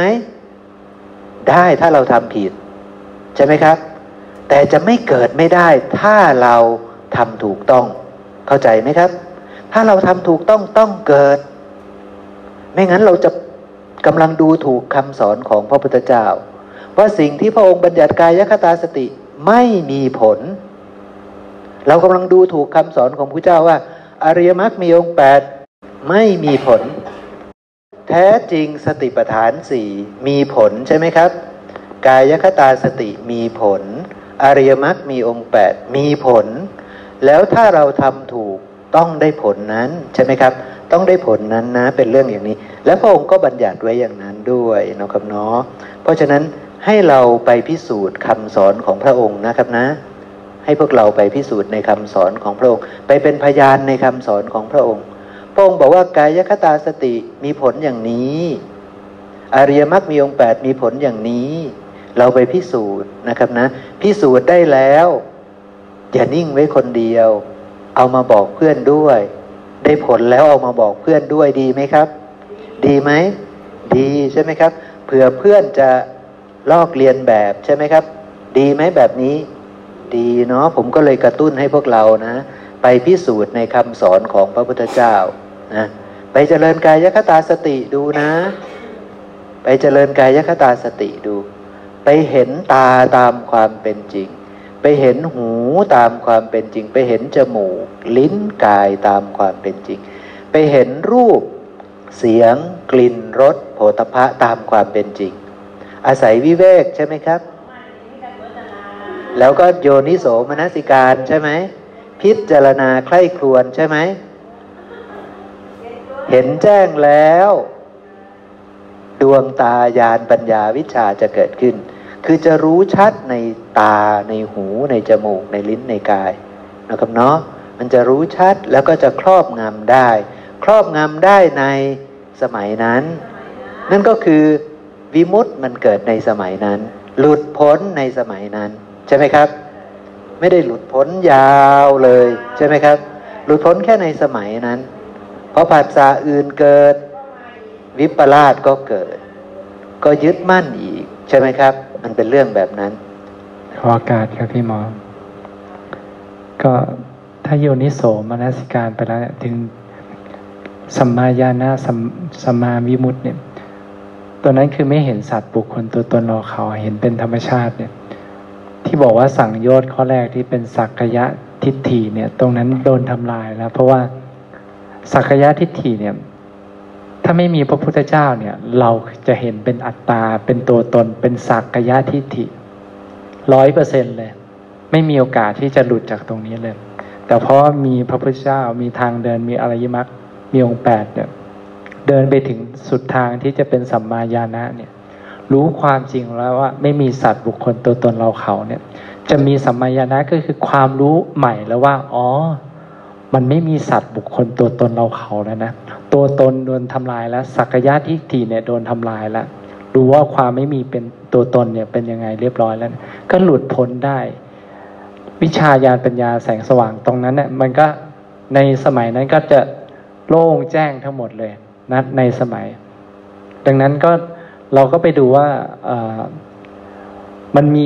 อาการนั้นไหมเห็นธรรมชาติเป็นธรรมชาติไหมเห็น ไม่ได้เห็นเป็นสัตว์บุคคลตัวตนเราเขาไหมในสมัยนั้นนะ ถ้าตรงนั้นก็คือหลุดพ้นละใช่พอเห็นความจริงนั้นเนี่ย อย่างลงมั่นในพระพุทธพระธรรมพระสงฆ์เนี่ย ตอนนั้นแหละ มันสมบูรณ์ตอนนั้นแหละ เพราะว่ารู้แล้วว่า พระพุทธเจ้าพูดจริง ธรรมะเนี่ยเป็นทางจริงที่ไปให้ถึงแล้ว แล้วก็พระสงฆ์ที่เกิดขึ้นจริงเป็นอ่าสี่คู่แปดบุรุษเนี่ยมีอยู่จริง เพราะรู้แล้วว่าไปถึงสัมมาญาณะสัมมาวิมุตติได้จริงเนี่ย มันก็เลยไม่ต้องมีใครมาบอกจริง ๆ แล้วมันมีมันมันมีจริงไหม เพราะว่าสัมผัสได้ด้วยตัวเองแล้วครับผมใช่ครับเป็นเรื่องอย่างนั้นเลยนะครับนะแล้วการบรรลุธรรมครั้งแรกก็จะมีอารมณ์แบบที่เก่งพูด คือได้โยนิโสมนสิการใคร่ครวญไป จนละสักกายทิฏฐิได้ใช่ไหมครับ ตอนแรกเรายังไม่ได้ยินได้ฟังเรายังไม่เข้าใจนี่สักยะทิฏฐิเราจะยังละไม่ได้ จนกระทั่งเราได้พิจารณาใคร่ครวญอย่างบริสุทธิ์บริบูรณ์ครั้งที่หนึ่งครั้งแรกอย่างบริสุทธิ์บริบูรณ์สักยะทิฏฐิจะถูกละไปได้ ความลังเลสงสัยทั้งหลายทั้งปวง จะถูกละลงไปได้ เราไม่ลังเล เพราะว่าเรารู้แล้วว่า ในฝั่งนี้มีแต่ของปรุงแต่ง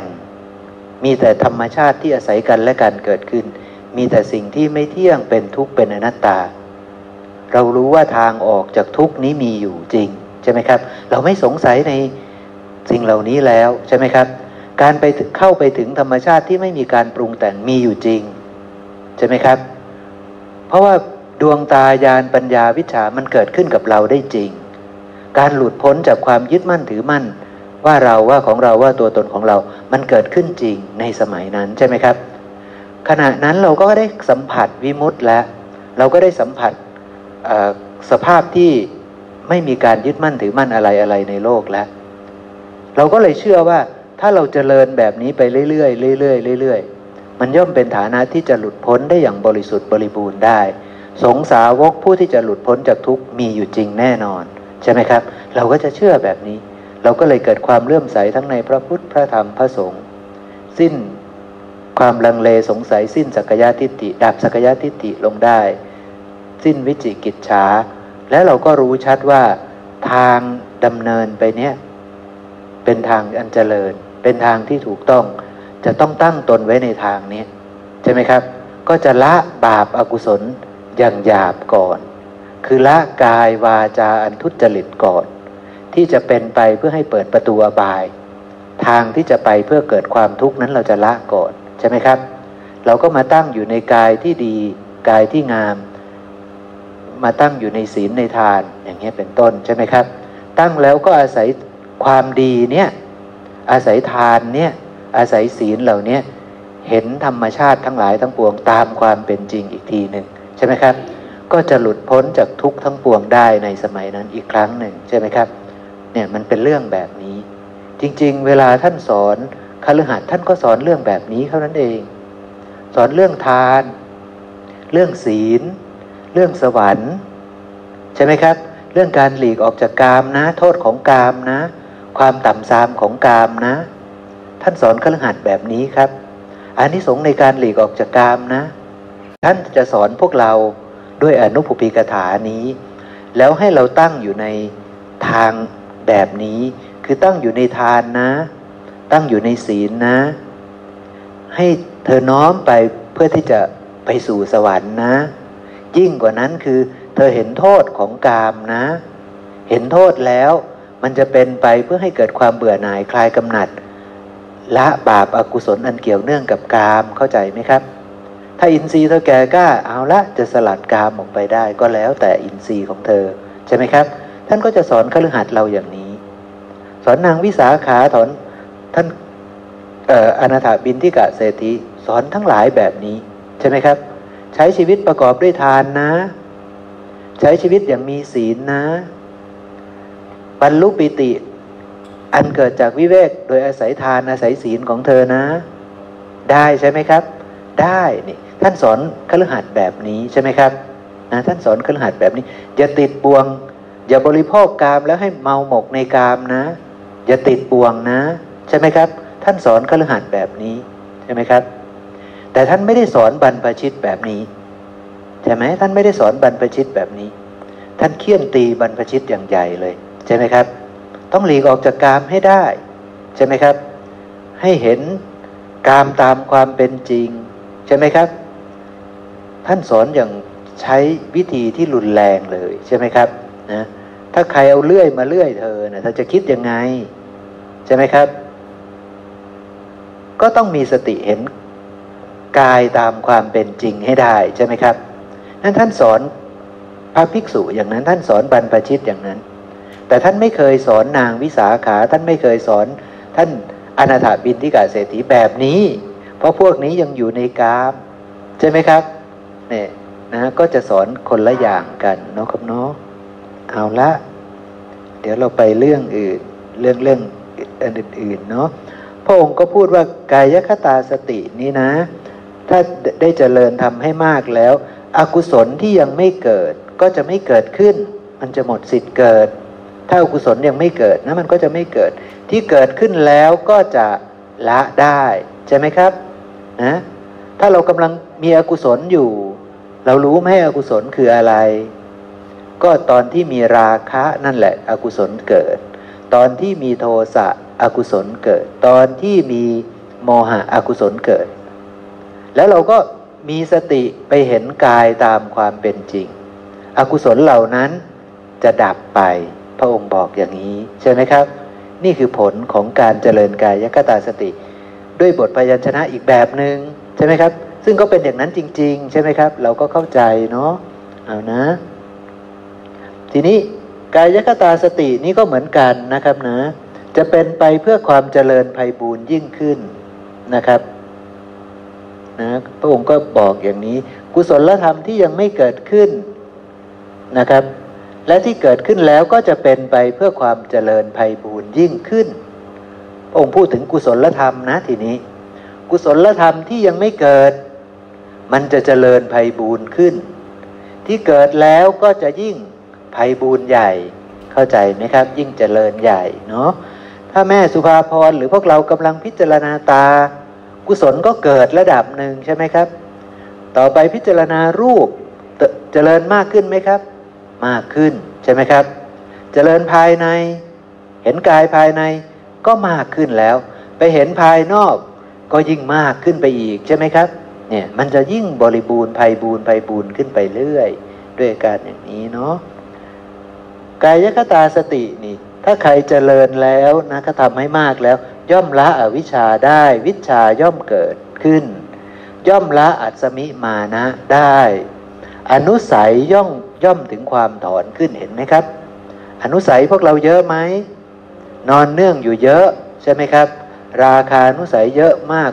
นอนอยู่เยอะ ปฏิคานุสัยเยอะมาก อวิชานุสัยเยอะที่สุดใช่ไหมครับ แต่พอได้เจริญกายคตาสติ ราคานุสัยจะถูกถอน ปฏิคานุสัยจะถูกถอน อวิชานุสัยจะถูกถอนนะครับนะ สังโยชน์ย่อมละได้ใช่ไหมครับนะเราเข้าใจเนาะนะผมไม่ต้องอธิบายต่อนะ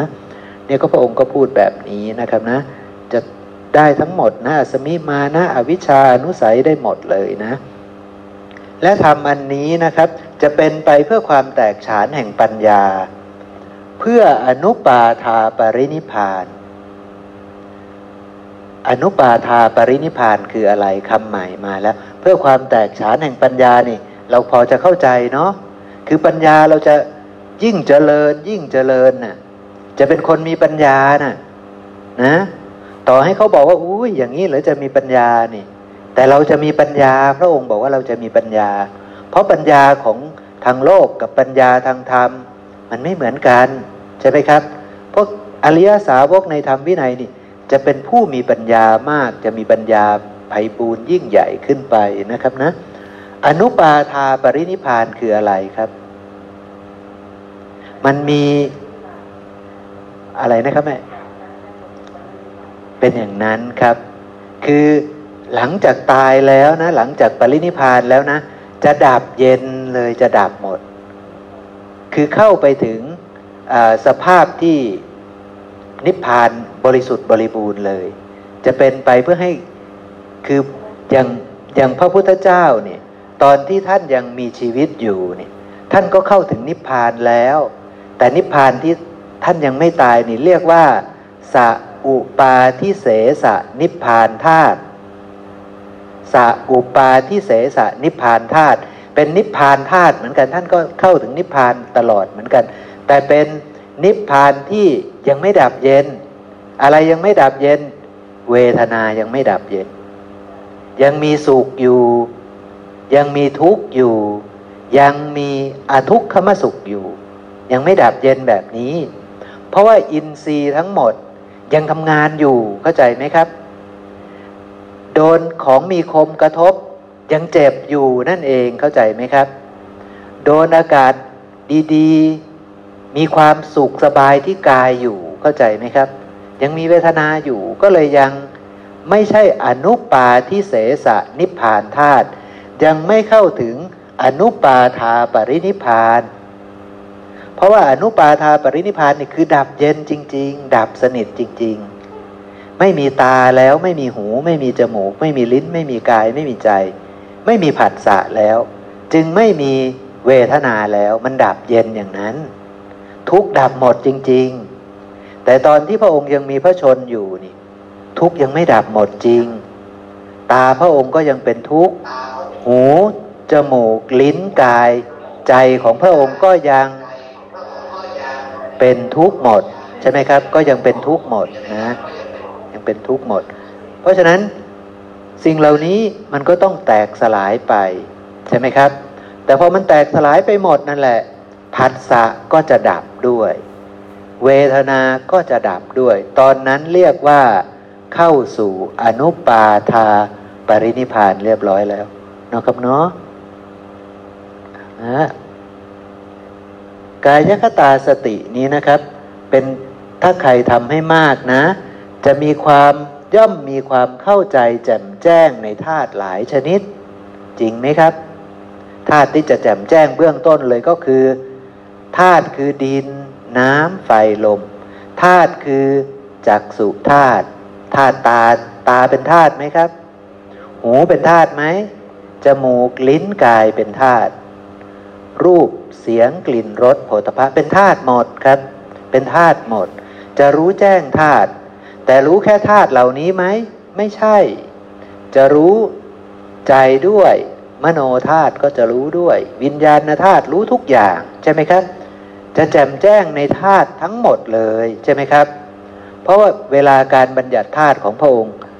บางครั้งพระองค์ก็บัญญัติธาตุคือดิน คือน้ำคือไฟคือลม แต่บางครั้งพระองค์ตาก็คือธาตุหูก็คือธาตุจมูกลิ้นกายใจคือธาตุรูปเสียงกลิ่นรสโผฏฐะธรรมารมคือธาตุวิญญาณทางตาคือธาตุวิญญาณทางหูจมูกลิ้นกายใจคือธาตุ ผัสสะคือธาตุเวทนาคือธาตุสัญญาคือธาตุสังขารคือธาตุ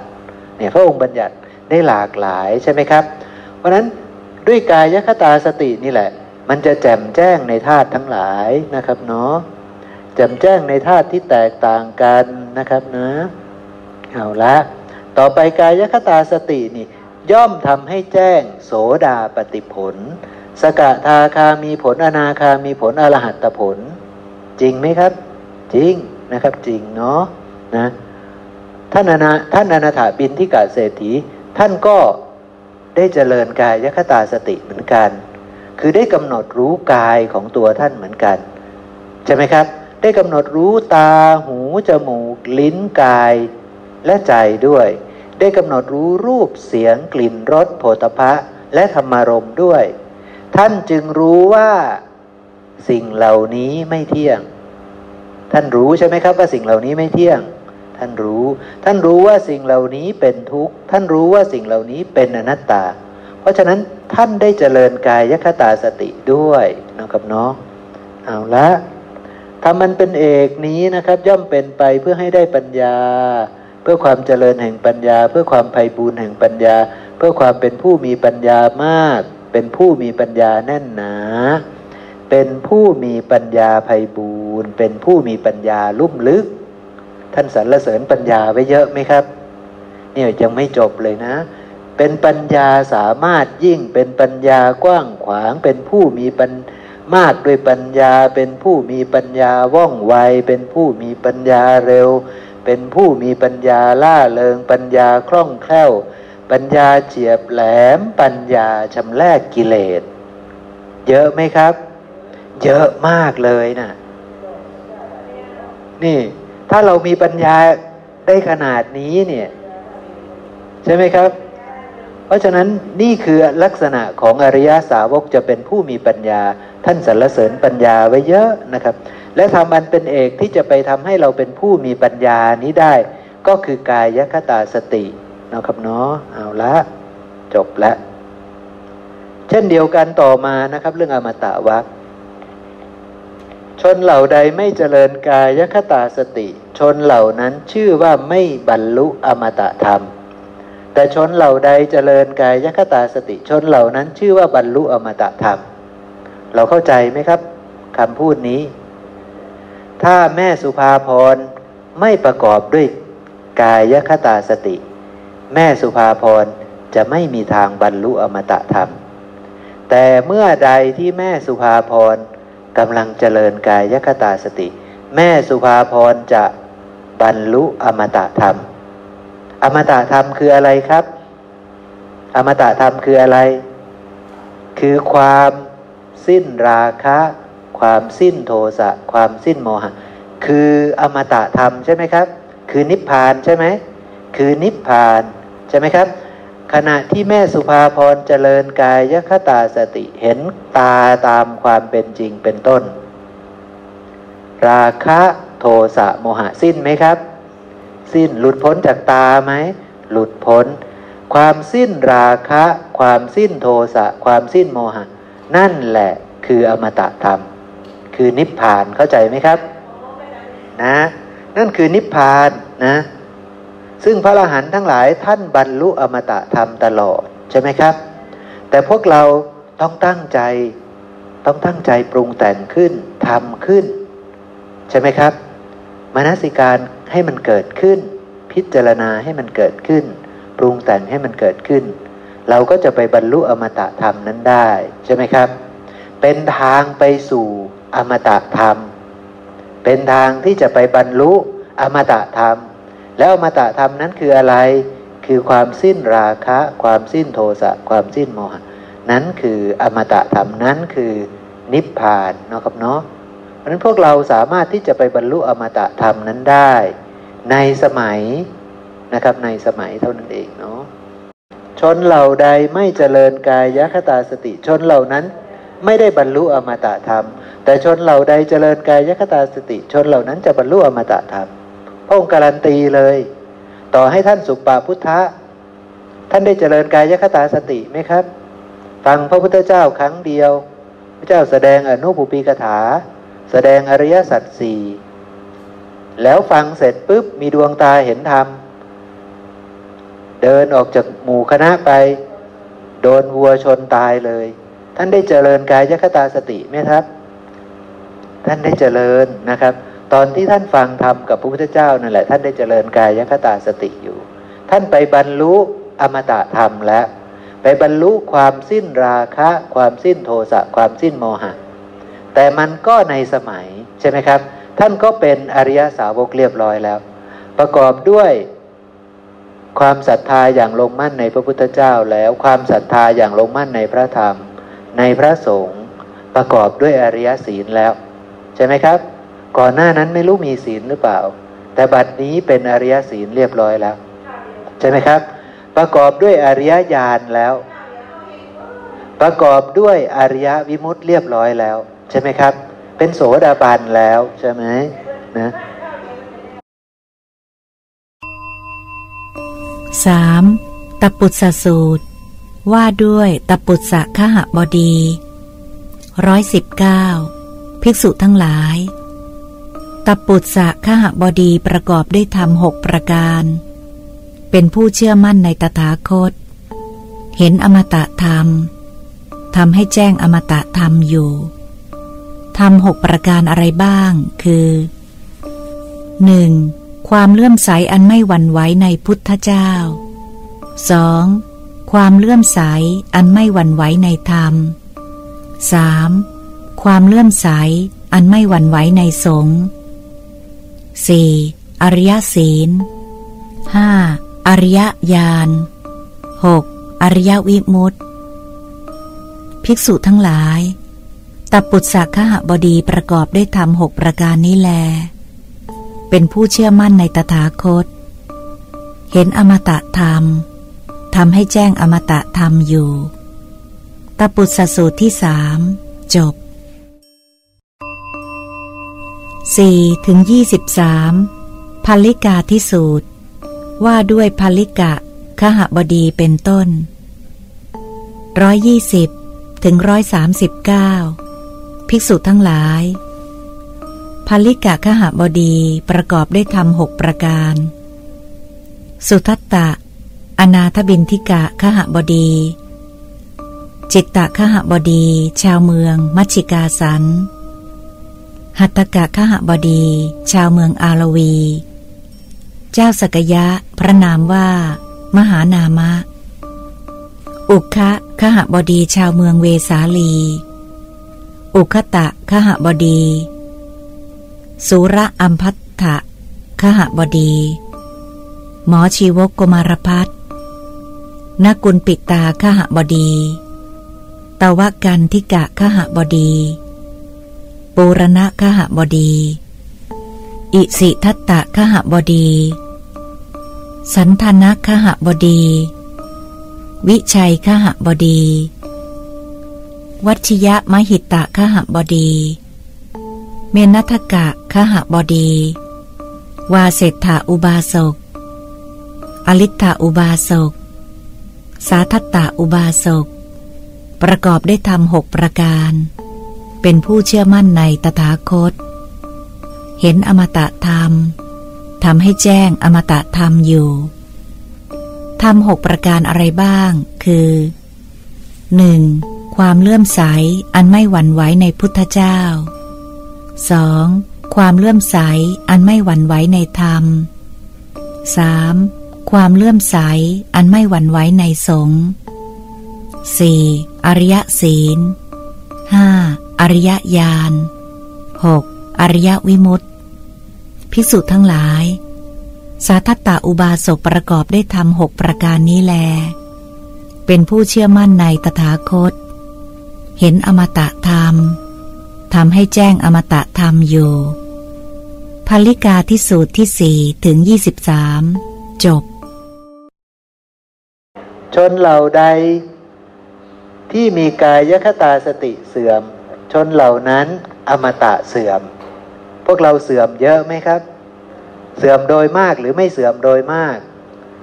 โดยมากจะเสื่อมใช่ไหมเสื่อมจากอมตะใช่ไหมเสื่อมจากความไม่มีราคะ เสื่อมจากความไม่มีโทสะเสื่อมจากความไม่มีโมหะ โดยมากเราจะไปบรรลุ ความมีราคะ ความมีโทสะความมีโมหะใช่ไหมเราจะเสื่อมจากอมตะโดยมาก เพราะอะไร เพราะเราไม่มีสติอยู่โดยมาก เพราะเราไม่ประกอบด้วยกายคตาสติอยู่โดยมากเข้าใจไหมครับ แต่คนที่ท่านอินทรีย์แก่กล้าเก่งๆ อนาคามี ท่านก็จะไม่เสื่อมจากอมตะอยู่โดยมาก ผู้ที่อยู่กับอมตะโดยส่วนเดียวก็คือพระอรหันต์เพราะท่านมีสติอยู่ตลอดเวลาเข้าใจเนาะครับเนาะมันเป็นเรื่องแบบนี้ แต่พวกเรานั้นเสื่อมจากอมตะ อยู่โดยมากนะนี่ ชนเหล่าใดเบื่อกายยคตาสติ ชนเหล่านั้นเบื่ออมตะ ชนเหล่าใดไม่เบื่อกายยคตาสติ ชนเหล่านั้นชอบใจอมตะ เราเบื่อหรือเราชอบใจอมตะครับ เราเบื่ออมตะโดยมากนะเราเบื่ออมตะเนี่ยเราเบื่ออมตะ เพราะว่าเราไม่ได้ประกอบด้วย เราเบื่อกายยคตาสติไงครับ ใช่ไหมเราเบื่อกายยคตาสติหรือเปล่าครับ เราเบื่อใช่ไหมเราไม่ชอบใจกายยคตาสตินะถ้าเราชอบใจกายยคตาสติ เราก็ต้องเห็นกายเนืองๆใช่ไหมครับ เราก็ต้องเห็นกายเนืองๆแล้วเราเราก็จะชอบใจอมตะเนืองๆเราก็จะอู้อมตะดีหนออมตะนี่สุขหนอสุขหนอใช่ไหมครับ ท่านนันทะนะ ท่านก็สุขหนอสุขหนอสุขหนอนะท่านเป็นพระอรหันต์แล้ว เอ๊ะทำไมภิกษุรูปนี้ถึงได้อุทานออกมาว่าสุขหนอสุขหนอเนาะนี่ เป็นพระอรหันต์จริงหรือเปล่าก็มีคนไปฟ้องพระพุทธเจ้า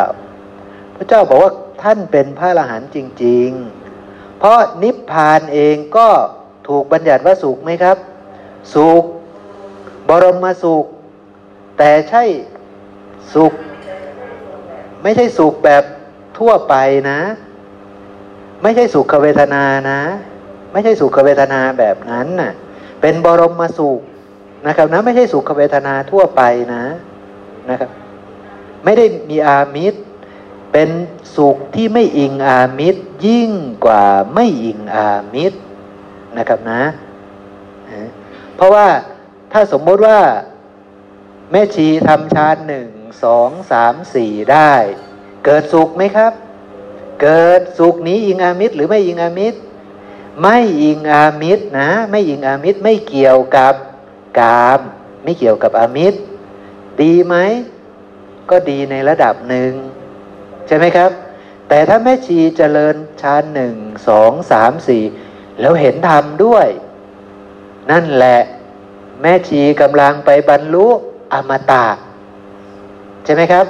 อมตะนั้นมีสุขไหม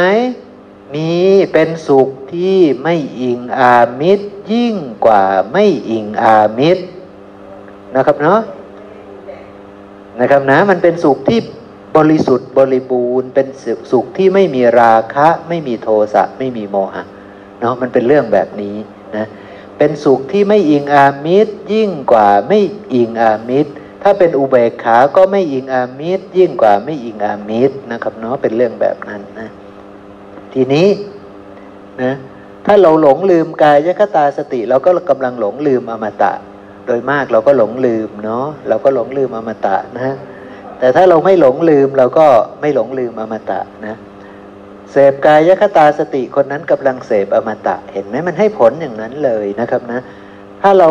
ไม่ได้เสพกายคตาสติ เราก็ไม่ได้เสพอมตะนะ ชนเหล่าใดเจริญกายคตาสติ ชนเหล่านั้น ชื่อว่าไม่ได้เจริญอมตะธรรม ส่วนชนเหล่าใดเจริญกายคตาสติ ชนเหล่านั้นกำลังเจริญอมตะธรรมกำลังทำให้อมตะเจริญงอกงามขึ้นนะครับ คือกำลังไปบรรลุอมตะนั่นเอง ชนเหล่าใด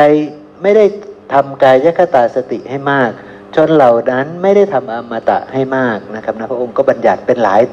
ตัวหนังสือนะ ตัวนี้ผมอ่านไปเร็วๆเนาะชนเหล่าใดไม่ได้รู้ยิ่งกายคตาสติ ชนเหล่านั้นไม่ได้รู้ยิ่งอมตะเนาะชนเหล่าใดไม่กำหนดรู้กายคตาสติเห็นไหม ตัวบทพยัญชนะเยอะแยะ แต่แท้จริงก็คือเรื่องเดียวกันนั่นแหละ ใช่ไหมครับ ประกอบด้วยกายคตาสติอยู่ไหมถ้าไม่ได้ประกอบอมตะก็ไม่ปรากฏนั่นเองนะ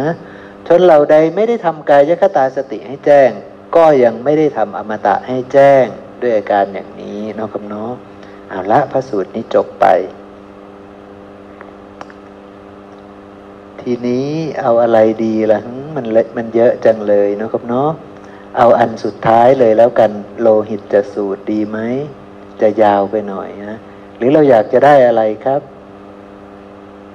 เอาอะไรดี เอาสิบแปดสี่สี่แปดแล้วกันนะครับนะลองจิ้มมาสักเรื่องหนึ่งเพราะว่าน่าจะเป็นเรื่องสุดท้ายหรือเปล่านะ เล่มที่สิบแปดหน้าสี่สี่แปดนะครับเนาะเราลองมาดูนะ เล่มที่สิบแปดหน้าสี่สี่แปดนะครับขอโอกาสพี่หเชิมอญนิดครับนึงเก่งครับ ที่เราคุยเรื่องหัวข้อกายคตาสติมาทั้งนั้น จริงมันก็คือการเจริญอนิจจสัญญาใช่ไหมครับ ด้วยครับใช่เป็นมันเรื่องคือการเรื่องเจเดียริวญกัน เป็นเรื่องเดียวกันครับครับ ซึ่งพระพุทธองค์ก็สรรเสริญแล้วผู้ที่เจริญอนิจจสัญญาได้เนี่ย แม้เพียงแค่วันเดียวใช่ไหมครับจำเป๊ะไหมครับนิ้วมือนี่รัดนิ้วมือรัดนิ้วมือใช่ไหมครับรัดนิ้วมือเองนะฮะท่านบอกว่าไออานิสงส์มากกว่า การเจริญเมตตาด้วยใช่ไหมใช่ครับ รวมถึงว่าถ้าเจริญได้แม้แต่ชั่วการรัดนิ้วมือนะครับเออ ท่านก็สรรเสริญดีกว่าบุคคลที่บวชมาร้อยปี ใช่ไหมครับ ใช่มีพระใช่สูตรนี้อยู่ ใช่ ซึ่งแสดงว่าการเห็นอนิจจสัญญาเนี่ยไม่ใช่เรื่องง่าย มันคืออริยบุคคล ที่จะไปถึงตรงนี้ได้เนี่ย ถึงอนิจจสัญญาได้ เพราะกำลังเห็นความไม่เที่ยงจริง ๆ ด้วยปัญญา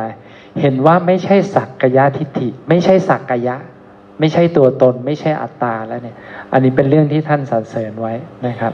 ใช่ครับ เอาละเราลองมาดูที่พระสูตรทีนี้นะครับนะเล่มที่ 18 หน้า 444ไอ้หน้า 448 นะครับ กายคตาสติสูตรนะภิกษุทั้งหลาย เราจะแสดงอสังคตะธรรมนะครับ และทางให้ถึงอสังคตะธรรมแก่เธอทั้งหลาย อสังคตะธรรมคืออะไร คือความสิ้นราคะ ความสิ้นโทสะ ความสิ้นโมหะ นี้เรียกว่าอสังคตะธรรม คืออมตะธรรมอันเดียวกันไหมครับ คืออมตะธรรมอันเดียวกันนะ เห็นไหมพระองค์บัญญัติได้เยอะแยะมากมายเลยเนาะนะครับ ทางที่ให้ถึงอสังคตะธรรมคืออะไร คือกายคตาสติ นี้คือทางที่ให้ถึงอสังคตะธรรม อสังคตธรรมเราก็ได้แสดงแล้ว ทางที่ให้ถึงอสังคตธรรมเราก็ได้แสดงแล้ว แก่เธอทั้งหลายอย่างนี้กิจใดที่ศาสดาผู้สแสวงหาประโยชน์เกื้อกูล ผู้อนุเคราะห์พึงอาศัยความอนุเคราะห์กระทำแก่พวกเธอทั้งหลายเนี่ยกิจนั้นเราก็ได้ทำแล้วแก่เธอทั้งหลาย ภิกษุทั้งหลายนั่นโคนไม้นั่นเรือนว่าง เธอทั้งหลายจงเพ่งพินิษอย่าประมาทอย่าได้ทำความร้อนใจในภายหลัง นี้เป็นคำพั่มสอนของเราแก่เธอทั้งหลาย ขอกาสครับพี่มอ คือฟังท่านบอกว่าผู้ศาสดาแสวงหาประโยชน์เกื้อกูล ผู้อนุเคราะห์พึงอาศัยความอนุเคราะห์กระทำแก่สาวกทั้งหลาย กิจนั้นเราได้กระทำแล้ว ท่านกระทำมาสี่อสงไขยแสนกับ เพื่อประโยชน์ที่เราได้เห็นธรรมตรงนี้นะครับพูดต่อไม่ได้ ใช่ครับเนาะเพราะฉะนั้นเราจะต้องระลึกถึง มหากรุณาที่คุณที่พระองค์ได้เมตตาพวกเราเนาะจริง ๆ พระองค์ตอนพระองค์ตัดสรู้นี่พระองค์ดำริว่าจะไม่สอน เพราะมันยากใช่ไหมครับ แต่บังเอิญพระองค์ได้ตรวจดูโลกแล้ว มันมีผู้ที่มีทุลีในดวงตาน้อยอยู่เยอะในสมัยนั้นใช่ไหมครับ พระองค์จึงได้ประกอบกิจนี้สแสวงหาประโยชน์เกื้อกูลเพื่ออนุเคราะห์ แก่หมู่สัตว์ ผู้มีทุลีในดวงตาน้อยนั้น ใช่ไหมครับ แต่บัดนี้ผู้มีในทุลีในดวงตาน้อยนี่ น่าจะเหลือน้อยเต็มทีแล้วใช่ไหมครับ เพราะว่าเรายังไม่เห็นที่ไหนจะพูดให้มันตรงเป๊ะกับพระธรรมคำสอนเลยใช่ไหมครับ มันเลยยากใช่ไหมการสอนการการชี้แนะกันกายคตาสติที่สอนกัน ก็เลยเพี้ยนไปใช่ไหมครับ ก็เลยเพี้ยนไปเยอะเลยใช่ไหมมารู้ลมหายใจก็บอกว่านั่นกำลัง เจริญกายคตาสติ แต่ถามต่อว่า เธอรู้ลมหายใจแล้วปัญญาคืออะไร อริยญาณคืออะไร อริยวิมุตต์คืออะไร ตอบได้ไหมครับ ตอบไม่ได้ ใช่ไหมครับ เธอทำถูกหรือทำผิด ใช่ไหมครับ เธอกล่าวตู่พระพุทธเจ้าอยู่หรือเปล่า ใช่ไหมครับ เธอบอกว่าเธอกำลังเจริญกายคตาสติ เธอกำลังเจริญอาณาปณสติ อาณาปณสติมีผลไหม มีผล ผู้ใดเจริญให้มากทำให้มาก วิชาวิมุตต้องปรากฏใช่ไหมครับ แต่วิชาเธอคือยังไงใช่ไหมครับ วิมุตเธอคือยังไง ถ้าไม่มีเธอกำลังกล่าวตู่พระพุทธเจ้าอยู่หรือเปล่า หรือไม่เธอก็เข้าใจผิด เธอกำลังทำสิ่งที่ผิดนั่นเองเนาะนะทีนี้เราลองดูนะครับไม่แน่ใจนะ เอาละ ไปดูพระสูตรใหม่นะครับ ยังไม่จบเนาะมาดูนางงามหน่อยดีไหมครับ นางงามในชนบทเนาะเล่มที่ 19 หน้า 243 เล่มที่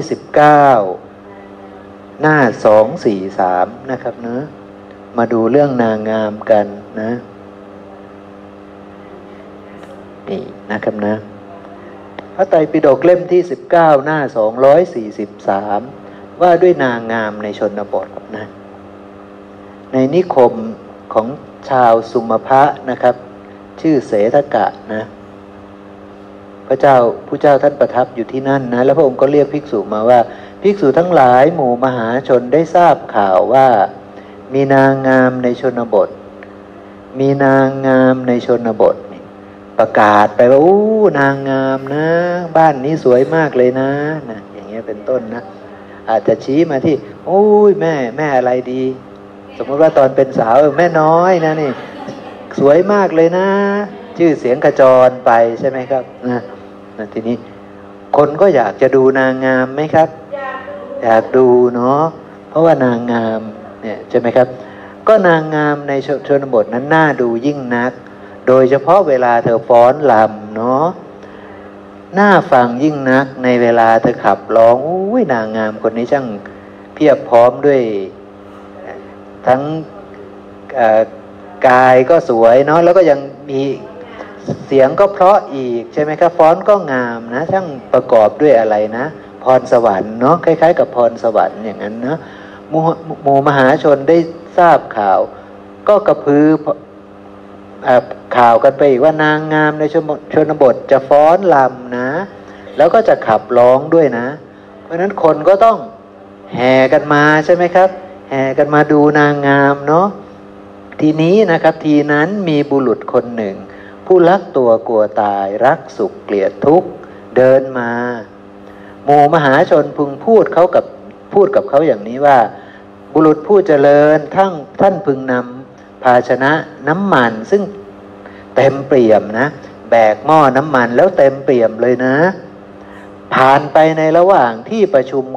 ใหญ่แห่งนี้ซึ่งมีนางงามในชนบทกำลังร้องลำทำเพลงอยู่กำลังฟ้อนลำอยู่เนี่ยนะครับนะ ผ่านไปนะ แล้วจะมีบุรุษเงื้อดาบติดตามท่านไปข้างหลังข้างหลัง จะมีคนถือดาบเตรียมฟันนะไปตามข้างหลังข้างหลังนะ แล้วบอกโดยบอกกับท่านตามท่านไปบอกกับท่านว่า ถ้าท่านทำน้ำมันหกแม้เพียงหน่อยหนึ่งหยดเดียวเนี่ยศีรษะของท่านจะถูกตัดออก หน้าที่ตรงนั้นแหละ มันหยดลงเมื่อไหร่ ท่านจะถูกตัดคอทันทีนะครับเนาะภิกษุทั้งหลาย เธอทั้งหลายจะเข้าใจความข้อนั้นว่ายังไง บุรุษคนนั้นจะใส่ใจที่ภาชนะน้ำมันนั้น หรือว่าจะใส่ใจที่ นางงามครับ เขาจะใส่ใจอะไรครับ ในเมื่อเขารักสุขเกลียดทุกข์กลัวตายใช่ไหม เขาก็ต้องใส่ใจอันนี้ใช่ไหมนะเช่นเดียวกันเนาะนะครับผู้เจ้าบอกว่าเราอุปมาเรื่องนี้ขึ้นมาก็เพื่อให้เกิดความเข้าใจ เกิดความเข้าใจว่ายังไงทีนี้ เกิดความเข้าใจว่า ภาชนะน้ำมันนั้นเปรียบเหมือนอะไรครับ รียบเหมือนการเจริญกายคตาสตินะกายคตาสตินะเพราะเหตุนั้นเธอทั้งหลายพึงสำเนียกอย่างนี้ว่า กายคตาสติจะเป็นกรรมฐานที่พวกเราเจริญให้มากแล้วทำให้มากแล้ว ดุดเป็นญาณดุดทำเป็นเหมือนเป็นที่ตั้งให้มั่นคงสั่งสมปารบดี หมายความว่ายังไงครับ ถ้าพวกเรา หลงลืมกายคตาสติ ถูกประหารแน่ ถูกฆ่าแน่เข้าใจไหมครับ เพราะว่าทุกกำลังจะปรากฏ อะไรอีก อมตะธรรมได้เสื่อมจากเธอแล้วใช่ไหมครับ ทุกกำลังจะปรากฏกับเธอ ใช่ไหมครับ แต่ถ้าเมื่อใดก็ตามที่เธอประกอบด้วยกายคตาสติ อมตะธรรมจะปรากฏความตายจะไม่ปรากฏแก่เธอ ใช่ไหมครับ แต่ถ้าเธอ หลงลืมกายคตาสติ ความตายจะเกิดขึ้นกับเธอ การเวียนว่ายตายเกิด ทุกจะเกิดขึ้นกับเธอ เข้าใจเนาะครับเนาะนะแท้จริงพระองค์กำลังกระตุ้นภิกษุทั้งหลาย ให้ประกอบด้วยกายคตาสติตลอดเวลา ใช่ไหมครับนะนี่คือคำสอนที่สอนภิกษุ แต่สอนคฤหัสถ์ไหวไหมแบบนี้ ไม่ไหว เพราะว่า คฤหัสถ์จะมีสติได้ตลอดเวลานะเป็นเรื่องยากมาก จะมีสติอยู่โดยมากเป็นเรื่องยากมาก ใช่ไหมครับ จะเป็นผู้มีกายคตาสติอยู่โดยมาก เป็นเรื่องยากมากสำหรับคฤหัสถ์เราใช่ไหมครับนะนี่คือพระองค์มุ่งสอนบรรพชิตด้วยอาการแบบนี้เนาะครับเนาะพระองค์กระตุ้นให้บรรพชิต อยู่ด้วยกายคตาสติ มีสติอยู่โดยมากนั่นเองเนาะครับเนาะนะนี่คือเรื่องนางงามเนาะนะนี่นี่คือเรื่องนางงามเป็นแบบนี้นะ แต่ทีนี้บางทีบางที่อาจจะไปสอนกันว่าให้เราเป็นผู้มีกายคตาสติ กายคตาสติคืออะไร คืออย่าลืมลมนะ ใช่ไหมครับ มันไม่ใช่เลยใช่ไหมครับ เพราะฉะนั้นถ้าพวกเราไม่ลืมลม เรากำลัง มีกายคตาสติ ใช่ไหมครับ มันไม่ใช่ และมันไม่ได้ง่ายอย่างนั้น ใช่ไหมครับ ที่คฤหัสถ์ของเราจะไปเจริญกายคตาสติอยู่โดยมาก เป็นฐานะไหมครับ มันไม่ใช่ฐานะ มันไม่ใช่ฐานะ เพราะนั้นพระพุทธเจ้าจึงไม่ได้สอนคฤหัสถ์ด้วย และการบอกว่าการไม่ลืมลมนั้นคือกายคตาสติ ก็ไม่ถูกต้องด้วย เข้าใจไหมครับ มันก็ไม่ถูกต้องด้วย สมมติว่าปู่สมบูรณ์ไม่ลืมลมกำลังไม่หลงลืมอมตะกำลังมีกายคตาสติ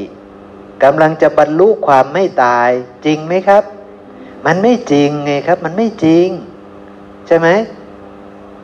นี่มันก็เลยเพี้ยนไปเป็นการคิดมาร์กเป็นการคิดปฏิปทาขึ้นเองหรือเปล่าครับ เป็นการคิดขึ้นเอง ผลมันมีจริงไหมล่ะ ผลมันไม่มี เพราะว่ามันไม่ใช่สิ่งที่พระเจ้าบัญญัติใช่ไหมครับ ขอการครับ คือท่านบอกว่าการไม่ลืมลมเนี่ยถึงอมตะได้ ต้องพิจารณาว่ามันไปถึงความไม่ใช่เรา ไม่ใช่ของเรา ไม่ใช่ตัวตนของเราหรือเปล่า แค่คำว่ารู้เราบอกรู้ลมอยู่ในขณะนี้เราไปถึงความไม่ใช่เรา ไม่ใช่ตัวตนได้หรือเปล่า มันไม่ได้นะครับเพราะมันไม่ได้เกิดจากการพิจารณา มันไปถึงตรงนั้นไม่ได้นะ ใช่ครับอย่างเช่น ไปคิดเรื่องนี้ก็กลับมารู้ลมเนี่ยเป็นกายคตาสติ มันไม่ใช่ใช่ไหมครับ กายคตาสติของพระองค์จะต้องพิจารณาเห็นธรรมเป็นเหตุเกิด ในกาย ถ้าเราจะเอาลมเป็นที่ตั้งเราก็ต้องรู้จักลมตามความเป็นจริงใช่ไหมครับ เราก็ต้องรู้จักลมนั้นตามความเป็นจริงด้วยใช่ไหมเนี่ยเพราะฉะนั้นถ้าเรายังไม่รู้แจ้งกันนี่ปุ๊บเราก็จะเอาพระสูตรเหล่านี้ ไปบอกสอนกันในลักษณะผิดๆเพราะว่าวิธีการที่เราบอกสอนนั้น เราคิดขึ้นเองหรือเปล่า ใช่ไหมครับ เราได้ตรงตามที่พระองค์บัญญัติหรือเปล่า เราก็ต้องสำเนียกอย่างนี้ด้วยเนาะเอาละนางงามผ่านไปแล้วครับ จะมาดูลักษณะภาษาลีบุตรไหมครับ หรือว่าจะไปเรื่องอะไรดี หรือจะไปศาสตร์หกชนิดดีครับ เอาสัตว์หรือจะเอาไปดูลักษณะภาษาลีบุตรครับอ้าวแม่ครับ บอกว่าอยากจะได้สัตว์หกชนิดนะงั้นพาไปที่สัตว์หกชนิดนะครับ เล่มที่สิบแปดหน้าสองหกสองเล่มที่สิบแปดหน้าสองหกสองนะครับ จริง ๆ พระสูตรนี่ดีดีนะผมว่านะสองหกสองนี่นะครับนะสัตว์หกชนิดนะครับ อุปมาด้วยสัตว์หกชนิดนะทีนี้พระองค์บอกว่า ภิกษุทั้งหลาย บุรุษมีกายเต็มไปด้วยแผลผู้พอง เข้าไปสู่ป่าหญ้า แม้ถ้ายะหน่อหญ้าคาตำเท้าของเขา ใบหญ้าคาบาดร่างกายที่เป็นแผลผู้พอง ก็ต้องไปบาดใช่ไหมครับ ใบหญ้าคาก็ต้องบาดนะ เพราะว่าเขาเข้าไปสู่ป่าหญ้าคาเนาะแล้วก็ตัวเขาก็เต็มไปด้วยแผลผู้พอง หน่อหญ้าก็ต้องตามเท้าเขาใบหญ้าคาก็ต้องถูกกับผิวกายเขาซึ่งเต็มไปด้วยแผลใช่ไหมครับ เมื่อเป็นเช่นนั้นบุรุษนั้นพึงเสวยทุกกระทมนัสเหลือประมาณเพราะเหตุนั้นเป็นต้นเหตุใช่ไหมครับนะเช่นเดียวกันภิกษุบางรูปในธรรมวินัยนี้ก็เหมือนกัน จะไปสู่เรือน จะไปสู่บ้านก็ดีจะไปสู่ป่าก็ตาม ก็จะมีทักท้วงภิกษุว่าท่านผู้นี้ทำอย่างนี้ มีความประพฤติอย่างนี้เป็นผู้ไม่สะอาดอย่างนี้ เป็นดุดหนามคอยทิ่มแทงชาวบ้าน นี่คือบทเกินนำพระองค์ของพระองค์นะ ว่าสมมติว่าแม่สุภาพรเป็นภิกษุณีมาบวชแล้ว แต่ทำตัวไม่ไม่เหมาะสมนะ่ะก็จะไปเบียดเบียนชาวบ้านเขาด้วยความประพฤติที่ประกอบด้วยบาปอากุศลนั่นแหละ ใช่ไหมครับ ประกอบด้วยบาปอกุศลปุ๊บก็เลยไปเบียดเบียนชาวบ้านเขาใช่ไหมครับเขาก็เลยโพลธนาแบบนี้นะเธอทั้งหลายรู้ว่าภิกษุนั้นเป็นดุจหนามแล้วพึงทราบความสำรวมและความไม่สำรวมต่อไปนะทีนี้พระองค์จะแสดงความสำรวมกับความไม่สำรวม ให้เปลี่ยนใหม่นะ ที่เธอไม่สำรวมนะที่เธอประกอบด้วยบาปอกุศลนะเปลี่ยนใหม่ใช่ไหมครับ ปลี่ยนใหม่ให้เป็นผู้ที่มีความสำรวม ให้บรรลุกุศลธรรมเข้าใจไหมครับ จะได้ไม่ไปทิ่มแทงชาวบ้านเขานะครับเนาะทีนี้ความไม่สำรวมเป็นอย่างไร คือภิกษุในธรรมวินัยนี้เห็นรูปทางตา แล้วย่อมยินดีในรูปที่น่ารัก ไม่ยินดีในรูปที่ไม่น่ารัก ใช่ไหมครับ พวกเราเป็นอย่างนี้ไหมยินดีในรูปที่น่ารักไหมครับ ไม่ยินดีในรูปที่ไม่น่ารักใช่ไหม เราเป็นอย่างนี้ใช่ไหมนะครับ เราเป็นอย่างนี้เป็นผู้ไม่ตั้งมั่นกายยคตาสติ ใช่ไหมครับ เพราะนั้นขณะที่ยินดีในรูปที่น่ารัก ไม่ได้ประกอบด้วยกายยคตาสติ ยินร้ายในรูปที่ไม่น่ารัก ไม่ประกอบด้วยกายคตาสติ มีปริตจิตจิตวิปลาสอยู่นะครับนะ และไม่รู้ชัดเจโตวิมุตติปัญญาวิมุตติตามความเป็นจริง ได้วิมุตติไหมครับ ไม่ได้วิมุตติเจโตวิมุตติก็คือสมถะที่จะดำเนินไปเพื่อให้มันสมาธิจิตตั้งมั่นที่จะมันเป็นไปเพื่อให้เกิดการหลุดพ้นก็ไม่มี ปัญญาวิมุตติคือวิปัสสนา ก็ไม่มี ใช่ไหมครับ เพื่อที่จะทำให้เกิดการวิมุตติหลุดพ้นน่ะไม่มีเลย สมถะก็ไม่มีวิปัสสนาก็ไม่มี เจโตวิมุตติก็ไม่เกิด ปัญญาวิมุตติก็ไม่เกิดเข้าใจเนาะครับเนาะเป็นเรื่องแบบนั้นเนาะอันเป็นที่ดับโดยไม่เหลือแห่งธรรมที่เป็นบาปที่เป็นบาปอากุศลเหล่านั้นที่เกิดขึ้นแล้วเกิดขึ้นแล้วแก่เธอ ก็ไม่เกิดขึ้นใช่ไหมครับนะเจโตวิมุตติปัญญาวิมุตติไม่เกิดขึ้น เพราะว่าเธอไม่ได้ประกอบด้วยกายคตาสติ ธอกำลังพอกคูณบาปอากุศลอยู่ใช่ไหมครับ เพราะว่าเห็นรูปทางตา พอน่ารักปุ๊บอกุศลก็เกิด ไม่น่ารักปุ๊บอกุศลก็เกิด ฟังเสียงด้วยหูด้วยหู ดมกลิ่นด้วยจมูก ลิ้มรสด้วยลิ้น ถูกต้องโผฏฐะด้วยกาย รู้แจ้งธรรมารมณ์ด้วยใจ ไม่มีกายยคตาสติ อะไรเกิดขึ้นครับ อกุศลก็เกิดขึ้น ใช่ไหมอกุศลก็เกิดขึ้นเป็นเรื่องแบบนั้นนะ ภิกษุทั้งหลาย เปรียบเหมือนบุรุษจับสัตว์มาหกชนิด จับสัตว์มา แล้วก็มัดรวมกันใช่ไหมครับ ผูกไว้ที่เสาใช่ไหมผูกไว้ที่เสา ทีนี้ลำดับนั้นสัตว์หกชนิดนี้มีอะไรบ้าง มีงู มีจระเข้ มีนก มีสุนัข สุนัขจิ้งจอก มีลิง ยังไม่ได้ผูกใช่ไหมครับเก่งตอนนี้อ๋อตัวนี้ยังไม่ได้ผูกเนาะเบื้องต้นยังไม่ได้ผูกนะ ปล่อยมัดรวมกันเฉยๆใช่ไหมมัดไว้ที่กายเรานี่แหละใช่ไหมมัดไว้ที่มัดมัดไว้ที่ตัวเราเลยนะ คือเปรียบเหมือนตาเรานี่แหละ หูเรานี่แหละจมูกลิ้นกาย ประกอบอยู่ในตัวเรานี่แหละ ใช่ไหมครับ แต่มันไม่มีเสาเขื่อนเสาหลัก คือไม่มีกายยคตาสติ ไม่ได้เห็น กายนี้ตามความเป็นจริงใช่ไหม เพราะฉะนั้น พอมัดรวมกันปุ๊บลิงมันก็อยากจะเข้าป่าจระเข้มันก็อยากลงน้ำนกมันก็อยากบิน สุนัขมันก็อยากเข้าบ้าน สุนัขจิ้งจอกมันก็อยากเข้าป่าช้าใช่ไหมครับ อย่างนี้ใช่ไหมมันก็จะไปตามทางของเขาใช่ไหมมันก็อยากจะไปตามทางของเขา เช่นเดียวกันพวกเราตามันก็อยากจะไปตามรูปที่ น่ารัก หูมันก็อยากจะไปตามเสียงที่น่ารัก ถ้าเสียงที่ไม่น่ารักมันก็อยากจะวิ่งหนีใช่ไหมครับ ตามันก็อยากจะไปใน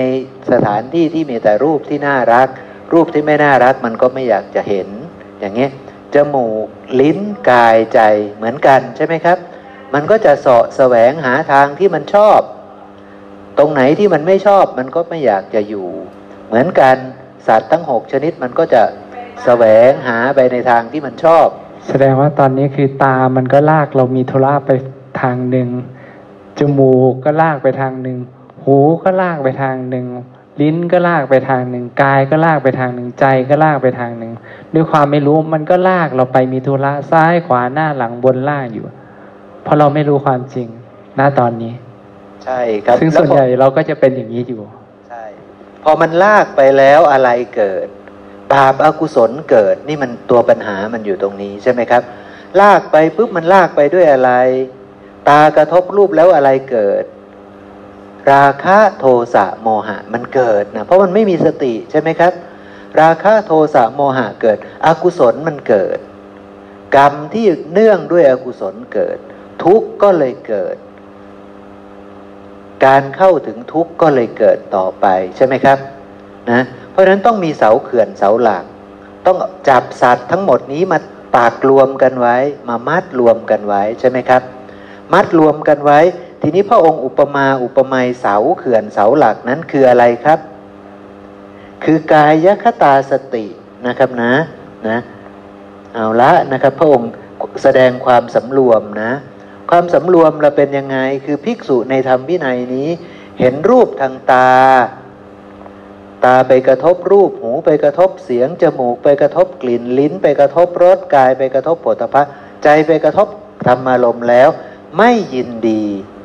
ในรูปในเสียงในกลิ่นในรสในผฏฐัพพะในธรรมารมณ์ที่น่ารัก ไม่ยินร้ายใน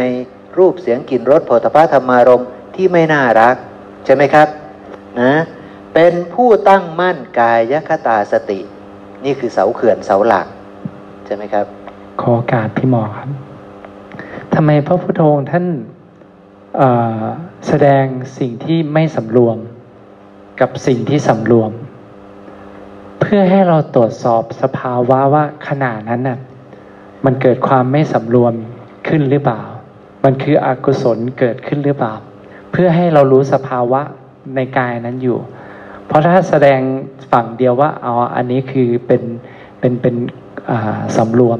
เราจะไม่รู้ว่าจริง ๆ เราสำรวมหรือไม่สำรวมอยู่ ท่านก็เลยต้องแสดงแสดงเพื่อให้เราไว้ตรวจสอบว่ามันเกิดอะไรขึ้นในกายนี้อยู่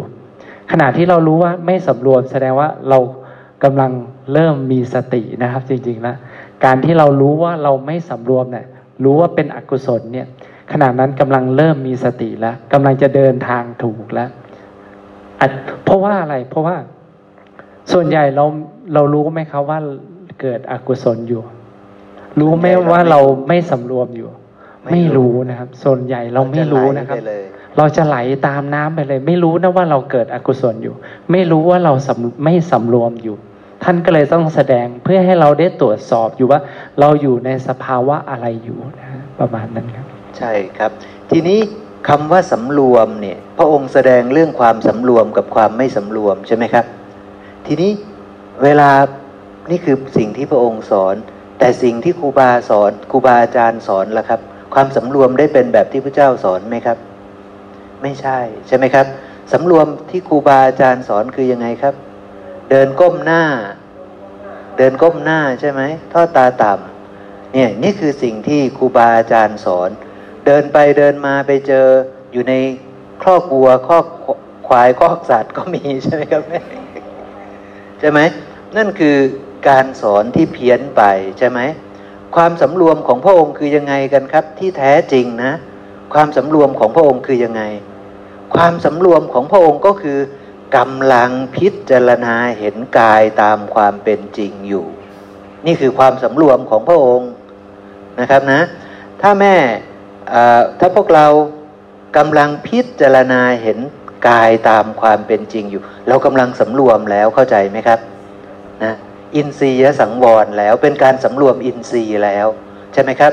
เพราะว่าขณะที่เรากำพิจารณากายตามความเป็นจริง เจริญกายยคตาสติอยู่นั้น เรากำลังกำหนดรู้ตาใช่ไหมเรากำลังกำหนดรู้หูใช่ไหมเรากำลังกำหนดรู้จมูก เรากำลังกำหนดรู้ลิ้นกำลังกำหนดรู้กาย เรากำลังกำหนดรู้รูป รู้เสียง รู้กลิ่น รู้รส รู้โผฏฐัพพะรู้ธรรมารมณ์เอ้ยรู้ถึงโผฏฐัพพะเยอะพอหรือยังครับ เยอะมากที่สุดแล้ว เพราะว่าโลกมันจะเข้ามากระทบเราด้วย รูปด้วยเสียง ด้วยกลิ่น ด้วยรส ด้วยโผฏฐัพพะเท่านั้นเองครับ โลกมันเข้ามากระทบเราด้วยห้าอย่างนี้เท่านั้นเอง ส่วนธรรมารมมันอยู่ในที่ไหน อยู่ข้างในเราทั้งหมด แล้วเราจะเอามากระทบอีก เราก็เอาของเก่านั่นแหละ มากระทบจริงไหมครับ เราเอาของเก่านะ มากระทบ ใช่ไหมครับ ถ้าแม่สุภาพรจะคิดถึงลูกนี่ เอาของเก่าหรือเอาของใหม่มากระทบ เอาสัญญามากระทบ เอาของเก่ามากระทบ ใช่ไหมครับ สัญญานั้นใช่เกิดจากตามากระทบรูปหรือเปล่า ไม่ใช่ใช่ไหมครับ ใช่เกิดจากหูมากระทบเสียงไหมไม่ใช่ ใช่เกิดจากจมูกมากระทบกลิ่นมากระทบจมูกไหมไม่ใช่ แต่เกิดจากใจแม่เอาไปกระทบกับของเก่าเลย เข้าใจไหมครับ คิดถึงเขาเลยเขาอย่างสบายดีไม่เนาะเขาอย่างนี้อย่างนั้นมีเรื่อง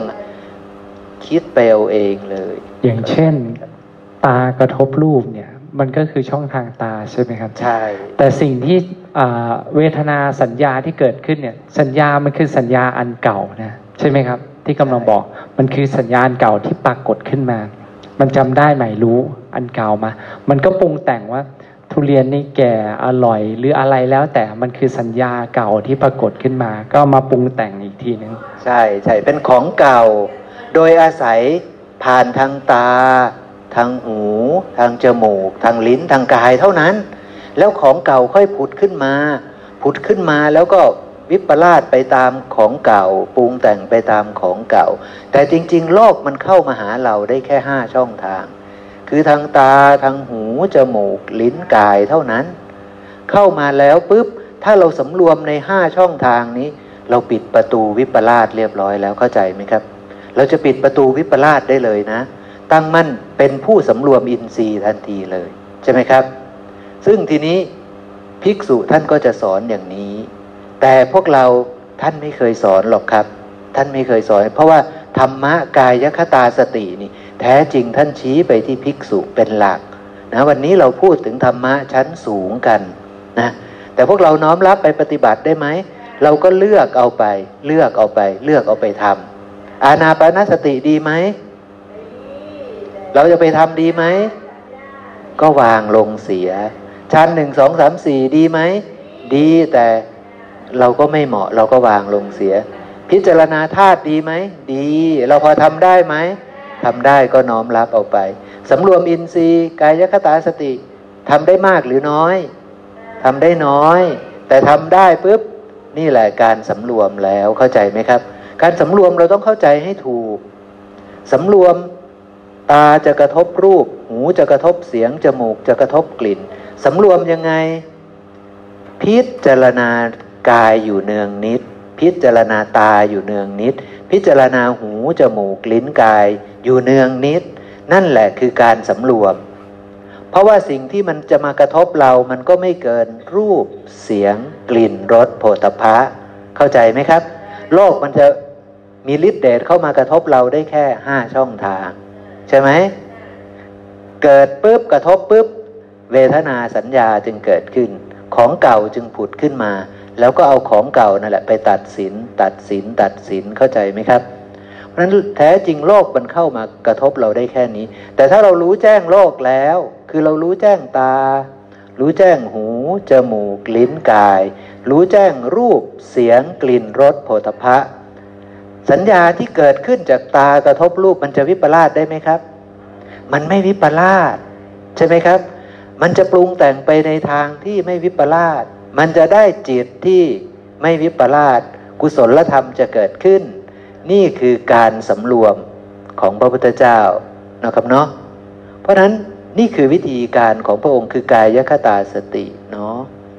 เอาละก็น่าจะสมควรแก่เวลาเนาะเพราะว่าเลยเวลามานิดหน่อยแล้วนะครับเนาะพระสูตรนี้ถ้าไม่จบดีก็ไม่เป็นไร เพราะว่าได้เข้าใจอาจเข้าใจทำพอสมควรแล้ว ได้รู้หลักการสำรวมแล้วใช่ไหมครับ เพราะนั้นการสำรวมไม่ใช่การนั่งก้มหน้านะครับ ไม่ใช่การนั่งก้มหน้า ไม่ใช่เดินก้มหน้านะครับนะ แต่เป็นการกำหนดรู้กายอยู่ ใช่ไหมครับกำหนดรู้ตาหูจมูก ลิ้นกาย นั่นคือการสำรวม การไม่สำรวมคือ การไม่ได้กำหนดรู้กาย นั่นแหละคือการไม่สำรวม กายมันก็มีทั้งภายในและภายนอก ถ้าเรากำหนดรู้ทั้งกายภายในภายนอกอะไรมันจะมาเล่นงานเราได้ ไม่มีเข้าใจเนาะครับเนาะด้วยอาการอย่างนี้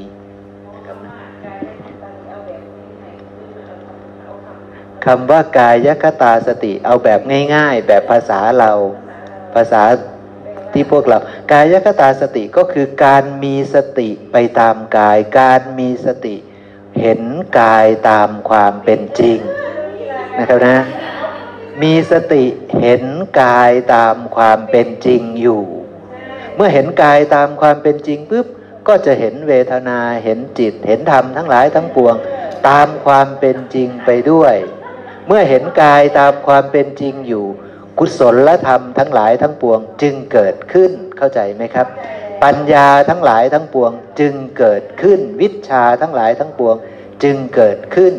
ความหลุดพ้นจากทุกข์จึงเกิดขึ้นด้วยอาการอย่างนี้เนาะครับเนาะเอาละเก่งมีอะไรเพิ่มไหมครับ เชิญโอเคครับงั้นเรามา ระลึกถึงพระพุทธพระธรรมพระสงฆ์อีกครั้งหนึ่งก่อนที่เราจะแยกย้ายกันไปเนาะก็หวังว่าการสนทนาธรรมในวันนี้ การมารักษาอริยอุโบสถในวันนี้ พวกเราจะได้รู้แจ้งอาจรู้แจ้งธรรมยิ่งยิ่งขึ้นไป แล้วก็น้อมรับเอาไปปฏิบัติให้มันถูกต้องตรงตามที่พระศาสดาได้บัญญัติไว้ ให้วางธุระจากครูบาอาจารย์ลงเสียนะครับนะให้น้อมรับเอาสิ่งที่พระเจ้าท่านแสดง เอาไปปฏิบัติ ให้รู้แจ้งอาจรู้แจ้งธรรมให้มีวิชาเกิดขึ้น ให้มีวิมุตติเกิดขึ้นนั่นแหละคือความเจริญในธรรมวินัยนี้ครับ สาธุอะระหังสัมมาสัมพุทโธภควา พุทธังภควันตังอภิวาเทมิ สวากขาโตภควตาธรรมโมธรรมังนัมสสามิ สุปฏิปันโนภควโตสาวกสังโฆ สังฆังนะมามินะโมตัสสะภะคะวะโต อะระหะโต สัมมาสัมพุทธัสสะนะโมตัสสะภะคะวะโต อะระหะโต สัมมาสัมพุทธัสสะนะโมตัสสะภะคะวะโต อะระหะโต สัมมาสัมพุทธัสสะสิบ วิพังคสูตรว่าด้วยการจำแนกสติปัฏฐาน 406 ภิกษุทั้งหลาย เราจักแสดงสติปัฏฐาน การเจริญสติปัฏฐาน และปฏิปทาให้ถึงความเจริญสติปัฏฐาน แก่เธอทั้งหลาย เธอทั้งหลายจงฟัง สติปัฏฐานเป็นอย่างไร คือภิกษุในธรรมวินัยนี้หนึ่ง พิจารณาเห็นกายในกายอยู่ มีความเพียร มีสัมปชัญญะ มีสติกำจัดอภิชาและโทมนัสในโลกได้ 2. พิจารณาเห็นเวทนาในเวทนาทั้งหลาย 3. พิจารณาเห็นจิตในจิต 4. พิจารณาเห็นธรรมในธรรมทั้งหลายอยู่ มีความเพียรมีสัมปชัญญะมีสติ กำจัดอภิชาและโทมนัสในโลกได้ นี้เรียกว่า สติปัฏฐาน การเจริญสติปัฏฐานเป็นอย่างไร คือภิกษุในธรรมวินัยนี้หนึ่งพิจารณาเห็นธรรมเป็นเหตุเกิดในกายอยู่ พิจารณาเห็นธรรมเป็นเหตุดับในกายอยู่ พิจารณาเห็นธรรมเป็นเหตุเกิดทั้งธรรมเป็นเหตุดับในกายอยู่ มีความเพียร มีสัมปชัญญะ มีสติ พึงกำจัดอภิชาและโทมนัสในโลกได้ 2. พิจารณาเห็นธรรมเป็นเหตุเกิดในเวทนาทั้งหลายอยู่ พิจารณาเห็นธรรมเป็นเหตุดับในเวทนาทั้งหลายอยู่ พิจารณาเห็นทั้งธรรมเป็นเหตุเกิด ทั้งธรรมเป็นเหตุดับในเวทนาทั้งหลายอยู่ 3. พิจารณาเห็นธรรมเป็นเหตุเกิดในจิต 4. พิจารณาเห็นธรรมเป็นเหตุเกิด ในธรรมทั้งหลายอยู่ พิจารณาเห็นธรรมเป็นเหตุดับ ในธรรมทั้งหลายอยู่ พิจารณาเห็นทั้งธรรมเป็นเหตุเกิด ทั้งธรรมเป็นเหตุดับ ในธรรมทั้งหลายอยู่ มีความเพียร มีสัมปชัญญะ มีสติ กำจัดอภิชาและโทมนัสในโลกได้ นี้เรียกว่าการเจริญสติปัฏฐาน ปฏิปทาให้ถึงความเจริญสติปัฏฐานเป็นอย่างไร คืออริยมรรคมีองค์แปดได้แก่ 1. สัมมาทิฏฐิ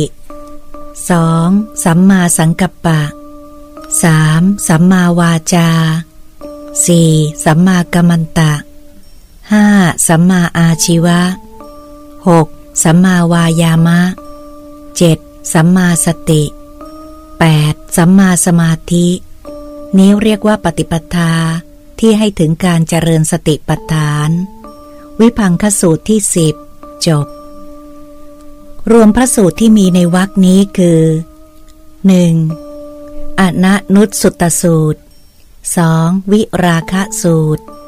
สามวิรัตสูตรสี่ภาวิตสูตรห้าสติสูตรหกอัญญาสูตรเจ็ดฉันทสูตรแปดปริญญาตสูตรเก้าภาวนาสูตรสิบวิพังคสูตร